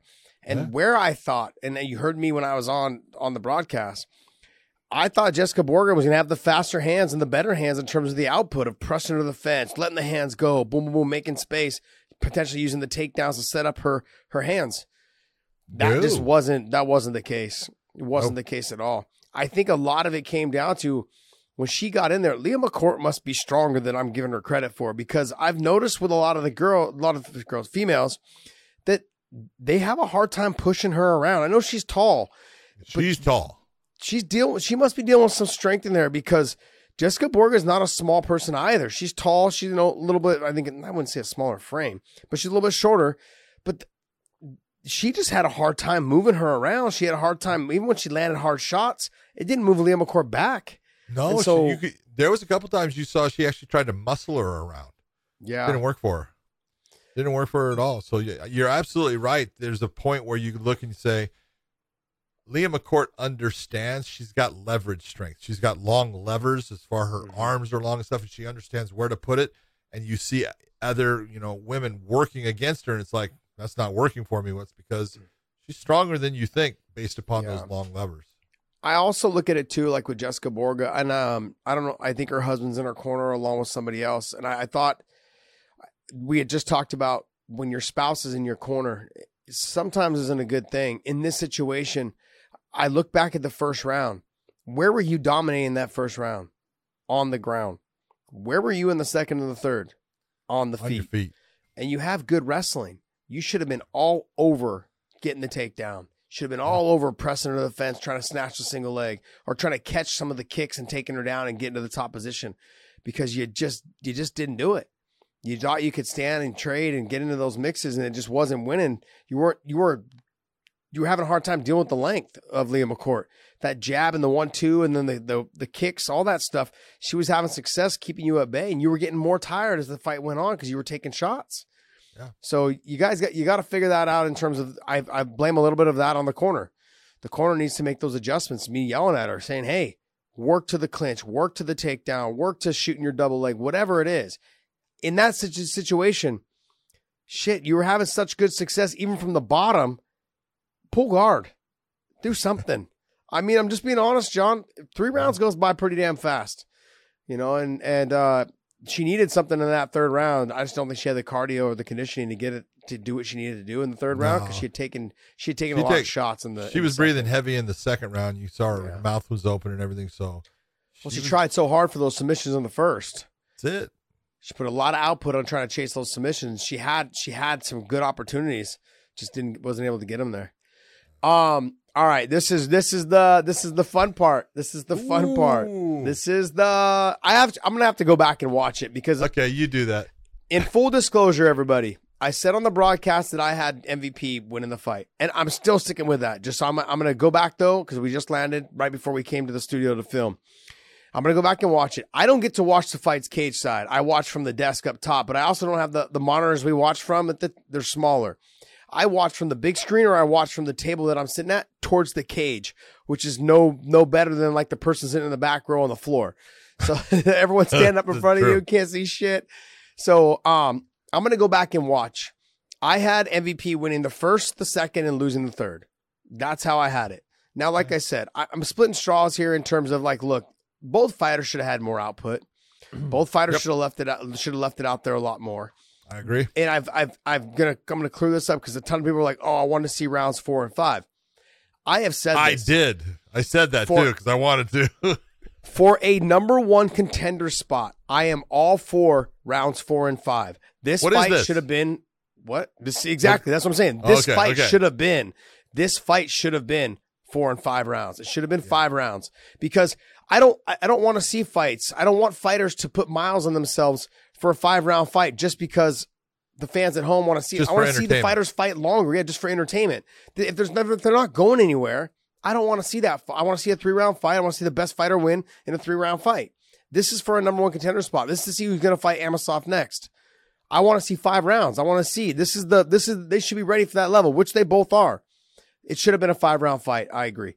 Um, but moving on, John, you and I disagreed on how this fight should have been scored. Uh, you said it. You went. You were leaning towards Lima. I Yeah. leaned towards MVP. Tell me why. All right, let me let me let me get a couple of the the things out of there because I've heard all kinds of stuff. There was you know people saying, well, this is what happens when you know you go to a guy's hometown and he gets a hometown decision. He didn't get a hometown decision. All right, let's no, he be actually honest. didn't. The, No, the judge the- that was against the, him. The one judge that went with Lima was from England, as Ben Cartledge. He went with Douglas Lima. The two judges that went with MVP were from the U.S. So Those two went with MVP, and the English judge went with Lima. So get that out of your mind that it was a hometown decision. It was not. It was, this is the way they saw it. But I think some of what they saw, you know, was they didn't see. I can tell you that where they're seated, and again, I know this makes, you know, very little sense if you haven't sat in that seat. But when you sit at the three different seats, you know, there's things that you'll see in the fight and there's things that you won't based upon body positions of the fighters and based upon the referee moving sometimes in the way and things like that. But where Ben Carthage was sitting was when MVP had some of his attacks where it looks like he knocks Lima down when you can see that no, he didn't land a clean shot. He just ran him over and Lima popped up. And it looks like he gets knocked down, but he really didn't. And I just know that based upon the commission, Ben Carthage was sitting where the commission was at, and they said, "Yeah, we saw that he didn't get hit. He got," and we agreed. You know, we we went with uh, Lima winning that round, not MVP. But those guys thought that that MVP got you know got a knockdown, which would change, you know, your view of what's you know how you're going to score the fight. The knockdown is a big thing, you know. He even if it was a knockdown, he got up, but it does change your way of looking at it. I just look at it this way: it's it was close. You know, I had Lima winning, you had MVP winning. The judges, obviously, two of them, you know, had MVP winning. One of them has Lima winning, and you're going to get people on both sides, you know, saying, oh, you know, MVP one or Lima one. This is one of those ones where you're looking, and we talked about this beforehand. If you recall, we said, I, I think it's going to be a kind of a slow fight with not a whole Mhm. lot. They're going to be very cautious and careful of each other because they don't want to make that mistake. And Lima almost caught him a second time on that same thing. He kicked the leg, and man, he missed by about an inch Yeah. on that. So it was very close. And I, I asked Michael about it. He says, "Oh no, my eyes were open. I saw it." It's like you saw it. You saw it as it went by. Yeah. Because- he saw it as it went by. Exactly, but you know, He saw it as it went by because he, he also got tripped up on the fence. And when Yeah. he went to get up there, he got he Lima almost hit him again there. Yep, That thing yep. almost went by again. Yeah. He almost got dropped twice Yeah. by the by that same little getting up, the way he gets up. He needs to fix that. That's a that's So- a huge mistake every single time. I, I look at you know I look at this and it's it's not terrible. You know, I personally, you know, look and say I thought Lima won, but it's not terrible that you know MVP won. And people are going to say, "Oh, Bellator's trying to put him." Bellator doesn't get a, a, a judging seat. This is through the commission and stuff, but it does open up the division a little bit. Douglas Lima's, you know, not going to go anywhere. He's still going to be fantastic, and he's going to come back and fight well. I really, you know, I was gonna, I was concerned with him going in this fight based upon, man, he cut a lot of weight, and you could see it was having an effect on him. Oh. But, but I, the guy is amazing because he didn't look tired no. at any point in the fight, you know, and, and normally he's used to fighting five rounds. So for a guy that looks like he's walking on death's door the day of weigh-ins and stuff, and you know, you, even after the weigh-ins, and you look and you go, "Damn, man, I- he's killing himself." Man, he he he's like Max Holloway. He just no problem. Yeah. I got this. But he looks like he looks like Conor McGregor making 145 though when you Boy, see him walking does. around the hotel. He looks disgusting. Oh I'm my like, god, gosh. he's so drawn. Yeah. Well, I was talking to him. His voice was gone. He could barely talk. You know, he's like, I feel good. I was like, Yeah, you sound wonderful. Yeah. You sound really good, buddy. Yeah. And I'm just like, man, this is it's horrible. Yeah, I'm great. Yeah, it's he- like he, he, he sounds like, he's in the mafia. aud- He's, auditioning for The Godfather. Exactly what I was saying. exactly. He's going for Marlon Brando's spot. Look, uh, like But- I have to touch back on what you said. Bellator doesn't get involved in these decisions and the judging and all that shit. They have their they have the commissions there that they that they use. They're not involved. Look, if you guys want to say, look at what happened tonight in the UFC, and you go on the broadcast, Sean Shelby was part of not the decision, but Sean Shelby was part of them looking over the, the instant replay. So was you Mark. Look, exactly, and these guys work for the UFC. So to Yes. think that like, hey, if they want to know what's going on, they but They should Bellator's know. not. They should want to know, but they want to make sure that hey, we're using the the instant replay or this stuff is be it should be utilized. and they're making sure that it's being utilized so the right fighter wins. And in That's this situation, like like John was saying, there's no good view. There's not a good view for every single judge on the side. Because if the action takes place on this side, then these two judges can see it. That judge on the back doesn't see it as well. And that's how you end up with with these type of decisions. decision. And I think it was a split decision. I really do. I can see why people thought that. But here's the other thing. Like I said, where I was sitting, I don't have a straight view. And I also don't have access to the replays as well because my ISOs don't play the replays. I have to watch the replays from up on the big thing. And in between, when I'm at the desk, I'm getting a ton of questions from sometimes fans that are like, hey, who do you think won that round? And I'm talking to them, or I'm talking You with people that are at the desk with me. them. Don't love the ever tell them who won the round because you're I wrong. didn't tell them. I didn't tell them that. But it just so happened I was right in this case. And the the other part is you're also looking at you know that cage. Let's be honest, that cage from you is a hundred and some feet away. yeah, easily. Okay, and Yeah. you can't see fucking right up next to you. Okay, you need glasses. So See, what you just say, you're right. Actually, I actually had to read something on the monitor to uh, that night, and I had to have Aiden read it because I couldn't read it because it was it was so small. Like, how do you want me to read that font? are you kidding me? Oh man, it's horrible. Uh look, overall, the I, you, you guys, it's so funny because people were at home were like, "Oh, it wasn't the fight that I thought." You have two guys that respect each other. It was kind of the fight that we thought. and both have a lot on the line. MVP with getting getting the win over Lima because he lost to him before, and then also getting a title shot. Him wanting to redeem the loss that he had to Lima, and then him also on- on the line was getting his title shot.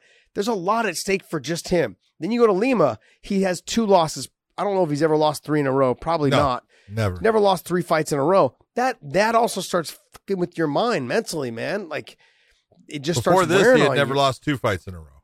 you know, and so now he's lost three in a row. So now where is he going to be mentally in terms of, you know, for the future of his career? What is he thinking? What is, you know, what are the things that are going through his head?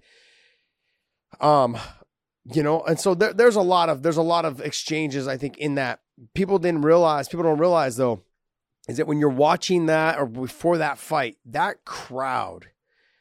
I gotta tip my hat to London, man. We said it in the beginning of the show, but London was freaking awesome.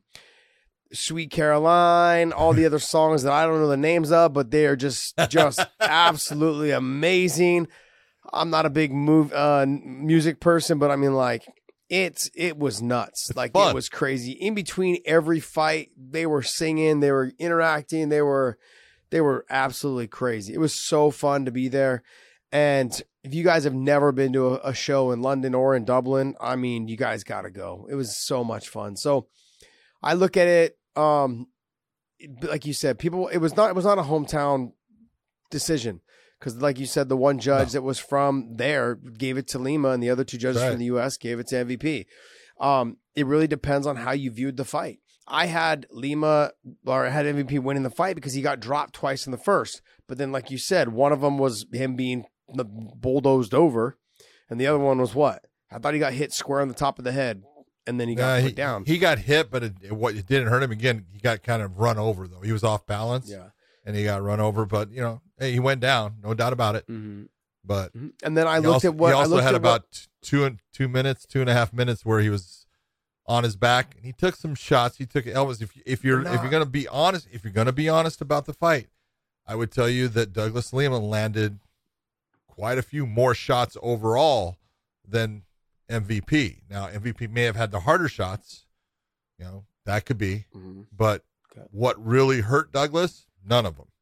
You know, he Got did it. get run over, though. So, and, and if you're looking at it and you, and you and you think he gets hit with a clean shot and goes down, that'll sway which way you're going to go. So, Look, MVP, if, if he's gonna fight Amosov next, he's got his fucking hands full.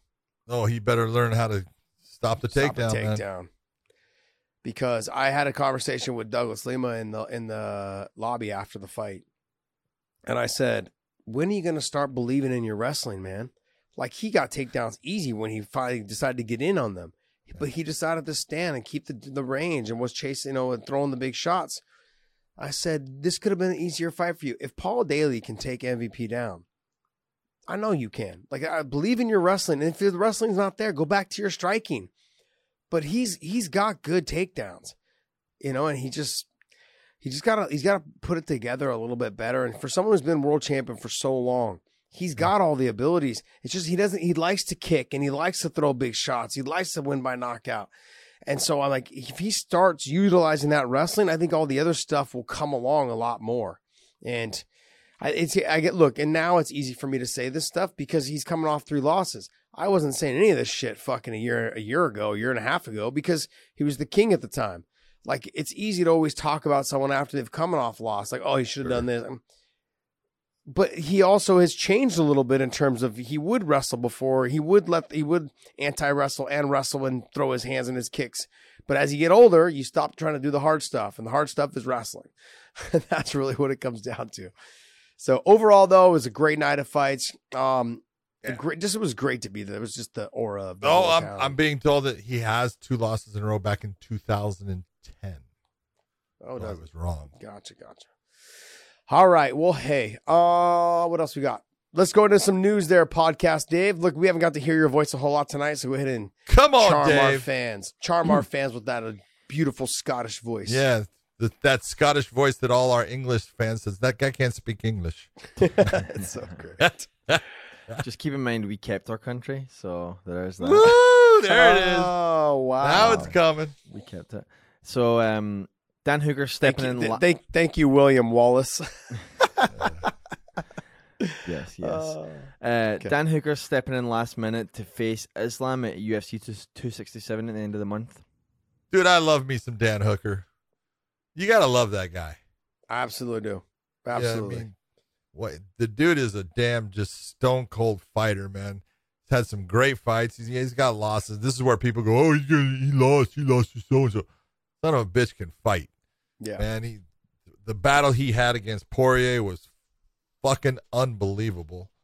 Just Mm-hmm. an incredible fight. The fact he took, you know, the fight that he had, you know, here against uh, Haqparast, great fight. He fought super smart, did well, and now he's going to take on frickin' Makhachev, you know, on a basically a month's. Mhm. That's dude, the dude's a gamer. He's a stud. Yeah, I look at I look at their body style, their styles, and their and other styles, their size, and they're about equal. He cuts a ton of weight. Islam's not going to have the advantage in the size wise. I think Hooker- Hooker, Hooker Hooker's taller than Islam. No, that's what I'm saying. Like he's he's not much though. I think Makhachev's five eleven, almost six foot, and then you've got him. He's six one. I think Hooker's six one. So I mean, by but see, that's the thing. Islam to me has always been the bigger guy in a lot of people he fights. So uh, and physically strong, I, I would say tra- after training with the with Islam for years, I have not met anyone that has been that strong that that I've ever faced or fought or trained with ever. Gray Maynard was pretty damn strong. Yeah. you know um but uh islam is freakishly strong. And the same thing with with hooker though. Hooker's got the size he's got the reach the range. You know islam will have a hard time with him on the feet. Oh, gonna on the gonna- feet, Islam's Yeah, gonna have I'm a lot of problems. he's gonna have a hard time with him on the feet so but this doesn't change uh i don't think this will change the way that he's gonna fight the, the way he was gonna, supposed to fight rda wasn't gonna be on the feet he was going to take RDA down. He was going to smash. He was going to smash him. And I think that's he's the the game plan stays the same to fight him this way is get him down and try and smash him from there. Going to be a Overall, whole though, lot different. There, there's a big difference between the way that Islam enters into a takedown situation and Khabib enters into a takedown situation. Mm-hmm. So, with the length of Hooker, it's going to be interesting to see when Islam decides to clo- try to close that distance. Yeah, yeah. Different game plan. No, I agree. I agree with you. Yeah, because the explosiveness on the takedowns, I would give it to Khabib in terms of the double leg setups. Yeah. But when they get into those exchanges and they get into that fence, into the fence, you gotta look for the foot sweeps, the underhooks, Well, I- all that and stuff. And that's in the open in the open cage area. I look for Islam to use those foot sweeps and everything against the cage. It's going to be hard for him. He can do it. I've seen him do it in the past, Mhm. but it's going to be hard taking a long guy like Hooker down with some of those sweeps if he's got that fence to actually use as a balance point. Yep. So I guess we're gonna see, my friend. it's gonna be That's why fun. we. That's why we fight the fight. yeah, baby.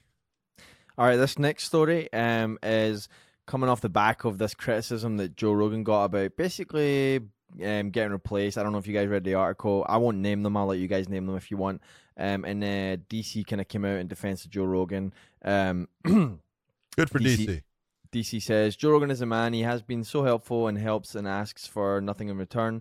Uh, and Joe Rogan is a UFC. He's yesterday's UFC. He's today's UFC. Joe Rogan will be tomorrow's UFC. I am honored to be able to sit to his right on the biggest fight nights of the year.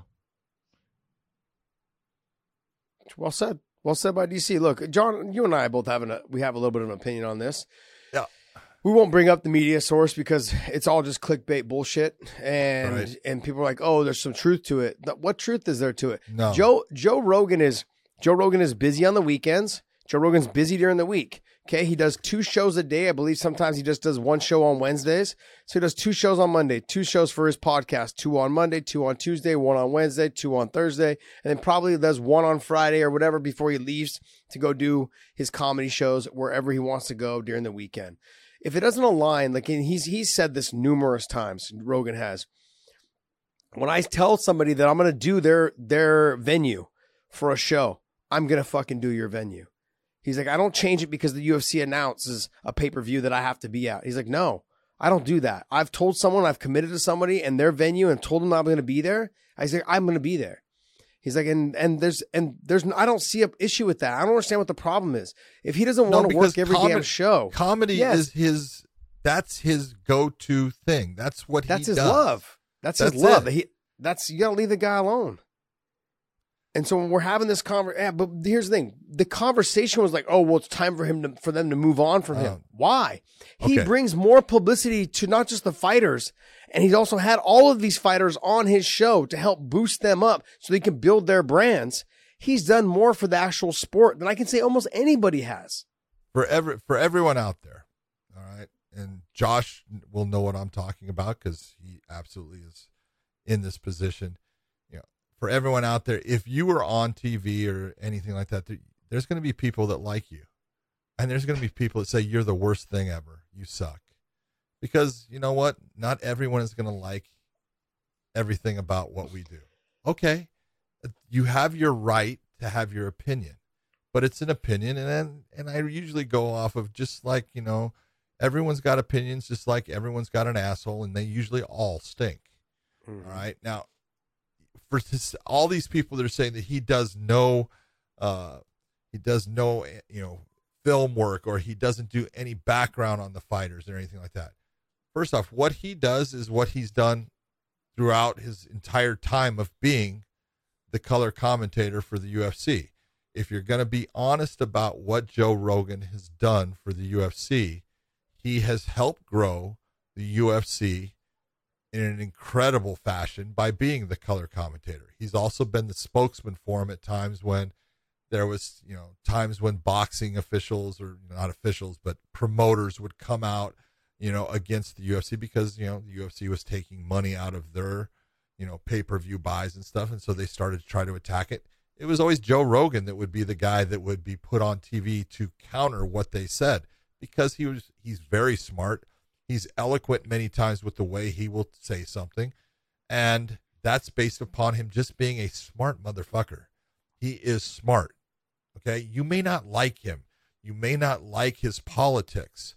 Okay? But I'm telling you right now the guy was way way far of center to the left. It's Yes, all of the is. he not? Let's just be Yes, honest, okay? But everyone says he is a right winger. You are nuts, okay? I'm just telling you straight out from a, someone that kind of knows him a little bit. Not even close.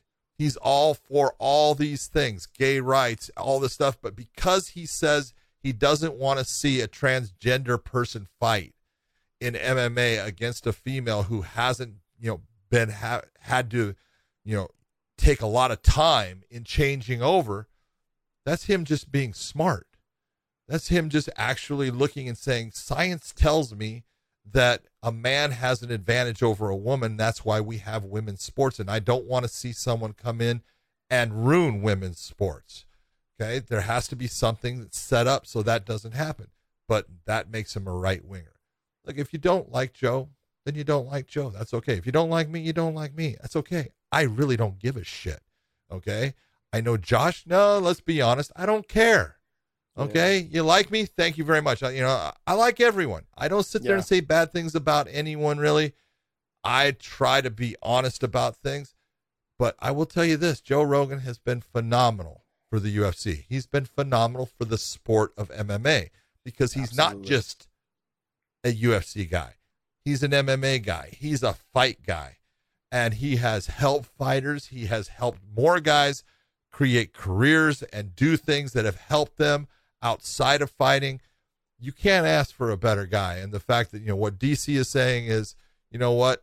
I'm honored to sit next to him. Everyone, everyone. Josh would have a ball sitting next to him doing a fight. I would have a ball sitting next to him doing a fight. There's people that are going to like what Joe does. There's people that are not. Okay.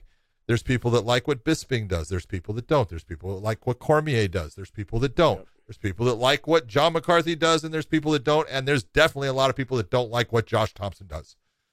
Oh well. Yeah. Yeah, you said it right. It's like, look, you have to understand there's a there's a little bit of the Joe Rogan effect. When oh, there's a big Joe Rogan effect. When fighters go on his show, there's a there's a big like I I was trying to be modest about it. There's a big Joe Rogan effect.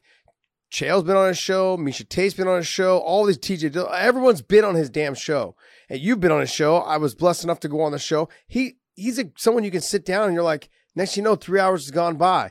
But all he's talked about is you as a person. He doesn't try to shift the argument to him about his life and things that he's doing. It's all about you in that moment. And he is trying to help grow. Doesn't matter who you are. He's trying to help grow whatever it is you're working on. He wants to be a positive influence on what you're doing. And that right there helps every single fighter that's been lucky enough to go on his show. Yep. And that's what's really disturbing. People don't realize the good he's doing because, oh, he is he said this or he's done that or he he has such a big influence. Yeah, he has influence in a positive way as well. You're just mad because it doesn't align with what you want to hear, whatever he's talking about at that moment. It drives me crazy because he's very public about the fact that he's actually more left leaning, and the fact that now everyone's con- considering him to be some right wing conspiracy nut job. The greatest thing. And ever. I'm just like you guys. If you guys not have listened to any of his shit, because one time he said something that didn't align with your your agenda going this way. Exactly. And what also is, it really is crazy because this is really that team mentality that he talks about all the time is that you really feel like the need to stick up for your team instead of just being like hey you know what let the guy make his own decisions and i'll make my own decisions and whoever else on uh, even if they're on my team they're going to make their own damn decisions you know and that's that's like the, the biggest issue i think we're having here stop trying to bully people into making decisions that don't agree with you. Like live your own damn life and worry about yourself and take care of whatever it is you're doing. And that's what's really frustrating, I think, during this when I'm reading that article and I'm like, what are you talking about? You're talking about someone who, like I said, does podcasts, is a comedian on the weekends and you know, Thursday, Friday, Saturday, whatever it is, sometimes on Sunday. He's traveling around the world with one of the couple of the biggest, not if, like five or six, ten of the biggest comedians in the world. He's got life, he's got his own family as well, which he you know he likes to keep private. But he's got his own family. He's got kids. He's got a life to ter- to worry about as well. And the fact that he does all the stuff he does for the UFC and the fighters and talking about always positive talk about them is impressive. And when you have someone that comes in and, and this clickbait journalism, it's just bullshit. Like leave the guy leave the guy alone because he doesn't agree. You don't agree with what he says on his show is ridiculous, especially as of lately. And that's what's really frustrating, I think, for a lot of people. I think the great one of the greatest things about him is he brings in both sides and listens absolutely to both sides. Because how else are you going to learn what's right and what's wrong if you don't listen to both sides? That's the hardest part, John. People when like when you were listening to something like I was I'm, I wasn't a Bernie Sanders fan, but I listened to the Bernie Sanders one that he did. You know, I was never was never a Bernie Sanders fan but I listened to it because Joe had actually said something about he was talking thinking about voting for him or he was going to vote for him during the whole uh, first time that they ran he was running. Yeah. And that whole situation and and there was other people that he had on there. I wasn't a Tulsi Gabbard fan either, but then when I listened to her, I actually started to to lean towards like I liked what she said. Yep. You have to listen to both sides. You know, and whoever else he's had on. Like I there was other there's like been actors, there's other been other people that he's had on that I was like, I don't know about that. Like, and then I listened to them, I'm like, okay, now you have put it in ways that have made me start thinking though. Okay, I can see where you're coming from in that in that in that area, whatever it is that they were talking about. Yeah, but and even if you You don't agree, at least you can understand the way that they're they're viewing it and why they're saying Yeah. what they're saying. Yeah, because we don't know everything. So all we're what we saying is think. be more open. yeah, be more open minded about stuff. Crazy. All right, next. Um, the next story is John. Uh, more uh, information coming out in the John Jones Okay, here. situation. We're in trouble. No, we're not. no, we're not. We're not in trouble, John. John, I go ahead, Dave. Look, the the the report was released on what happened. Okay, Yeah. and you and I we decided Last time to, we said we don't have enough information, and I have no idea what how you injure a car. yeah, Well, and now so I know realistically, in their report. Yeah, now you know. And so now realistically we just we had no comment on it at first. I got on Dana separately because Dana likes to kowtow to his his talent when they're younger and they're bringing in a ton of money. He hasn't fought in over over a year and he's struggling to get the contract signed. So I said that's why Dana was ragging on him. I had nothing to do with with the what he did because we didn't know what he did yet. We hadn't No. now now let me let, allow me to introduce myself, okay? This is bullshit. What he did. Allow me to interject. Yes, he it's bullshit what he did. And he came out with some shitty ass comment about like, oh, I'm gonna stop drinking. It makes me a different person. Bro, Bro, you just gotta stop. You just gotta stop doing everything. I'm not gonna let's not pretend that it was just alcohol. Okay? Like you're in Vegas, you're what is someone there was a thing that came out and said what like 10 oh i'm told my wife to take 10 grand go to the strip ten thousand to go to the strip club. That's ten thousand for the on, strip man. club. Okay, man. I don't get it. But look, I just I don't get it. You have three beautiful daughters, and you You're know blowing it just I don't get it, man. I don't get it. You're below. Ah, yeah, I I I I- I'm like, despite whether I believe what Dana said is right, but I I still believe Dana's only doing that. Dana will stay out of it if there's something going on that with someone that he really wants to keep trying to work with. it all comes he'll down just- to this. Yeah, Very simple. If your young daughter is asking people to call the police because she's afraid of you and what you're doing, Ooh, you you got a problem. Yeah. It There sucks. you go. All right, let's lighten the mood a little bit here. Um, Josh wanted to review this knockout. Oh, I saw this Video. one. I, s- I said this Josh- shit to Josh John. sent me John's this one. like, I'll put a link below. and, Oh, that's uh, a bad one. guys. Yeah, it's one of the nastiest knockouts. Oh, and it's it's like in a bare knuckle boxing type match where they just got tape over their hands. It's not like in the BKB or Bare knuckle BKFC. boxing with hay bales. Yeah, it's surrounded by hair bells, and it looks like they've got like uh, wrestling mats or something below it, Yeah. Unless they just painted the concrete black. could could be it as well. Um, so so you people, you know, if you if Dave, do you get to let people see this? Um, according to Josh, Mr. Josh over here. Um, well, if it's only like six seconds, right? yeah, Boom. I think I think it's fine. Okay. So when you're seeing this guy and he hits the ground, he's out, and then you see his arms coming up. That's him. What we call posturing. He's po- you know, we we talk about posturing and jujitsu, completely different. Ugh. This is his brain seizing, and his body is in a in a seizure, and his arms are going out and posturing based upon, which is telling you that he has a severe concussion. He's got a big problem with what occurred. He got he got racked. So this is you know this the signs when you see any fighter and you see this and you see their arms straighten out and their fingers are straight or their toes are curled. That's called posturing, and that's telling you that he's his body's actually in a seizure. His brain is the same as you know. You'll get an epileptic fit. You get the seizures. You're having the same type of thing. Dave, you keep talking back to me, buddy. That's what that's what you're gonna look like. Dave, this is the position you're going to back. be in. The dying cockroach right there. Yeah, So that was your just it's position. his knees came up, his hands Yeah. went straight. He's reaching for the sky. Doesn't know. He has no idea what the fuck is going on He, right he couldn't. He, he he doesn't know his first name right there. It's a Tuesday Jeez, morning for. Josh, isn't it? What's that? So that's a Tuesday morning for you. It's a Tuesday morning. For you. Tuesday morning for me. It's, it's Sunday mornings normally. I up Woo! early. That's a Oh, really bad shit. Sunday morning. That's a bad Sunday. I love it. Ah, Um, all right. Is all there anything else, Dave? Uh, yep, we got one, uh, two last pieces. Um, one is just the the number of weight misses um at the UFC this past weekend. Um, and so we had Aspen Ladd come in um at two. Was it two pounds over? Um, Well, it's two pounds over, but it's only one pound One over pound. for the official Because she weight. could she would have been officially okay at 136, but she came in at 137. um, Bethe came in at two and a half over, and then uh, Mike Breeden also came in at two and a half over. Okay. I mean, you don't know what the situations and scenarios are in terms of them making weight. Like, did they have a heart? Like, were they dealing with the injury? Were they able to run? I think Bethe announcing her retirement. I think a lot of that had to do with the fact that, like, look, it's my last fight. You know, like it's it's just too much more of a struggle than I want it to be.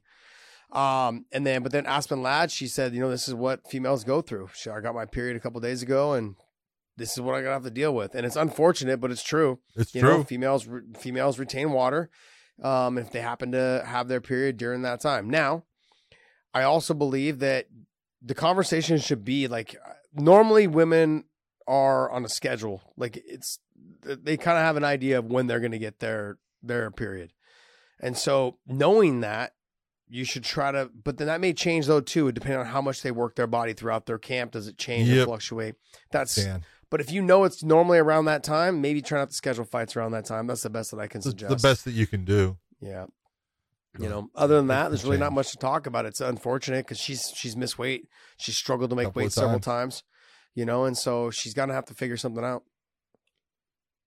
All right, this last piece um, is the announcement of Sean O'Malley versus Raulian Pava, Paiva um, at UFC 269 in December. Paiva. Yeah, I mean, talk to me, John.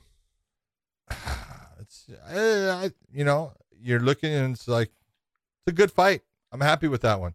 Uh, I think it's uh, a good matchup for Sean. It's you know they're not giving him the the person like we kind of talked about saying ah, they're going to feed him someone in that top ten then because he's saying he might you know look to go somewhere else. They're not doing that, but they're putting a, putting him against a real deal in uh, Paiva. He's got two. He's got two fights left.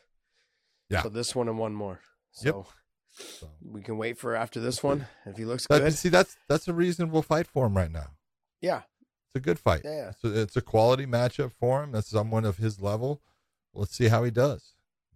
yeah, yeah, yeah. I think he's the you know the I, the one they'll give uh Paiva. It's got power, but not that technically smooth in the way that he'll put that Mhm. power out. So, so we'll see if Sean handles it well. Yeah, we're gonna find out. Yeah. Good stuff. I mean, like I said, like we won't know until you get closer to the actual uh his last fight on his contract. They'll drag him out as long as they can. Yeah, So- we'll see. We'll see. We'll see how they work. We'll go. All right, go to prowrestlingtees.com slash weighing in. Use promo code and still and pick up one of our shirts that are available there. We have all these cool designs. And we need to get some more designs here coming soon. So I just know that. But We need some more T-shirts stuff. are all available in different colors as well. So we've got black, blue, red, green, light gray, maroon. Oh, Dave, I was told by one of our. English fans, why do you not have a 5X shirt? He said, because we'd only have one person buying them. You. Well, what they can do is uh, they can buy two double XL and then just cut them and stitch them together. Yeah, it might be. I might make it. What a jerk. Ah, all right, guys. Well, hey, hopefully you guys enjoyed this show. We had a great time. We were a little tired, a little jet lag, and uh felt Just good though. little? I think just a little, just a little, you know. And um, it was a great weekend of fights. I think for both promotions, and we had a great time, man. I I love the London crowds. I love the London people. I love being in London. We go to we go to Phoenix next week. Is it not next week? Uh, Not next the week, two weeks. after Two weeks. two weeks.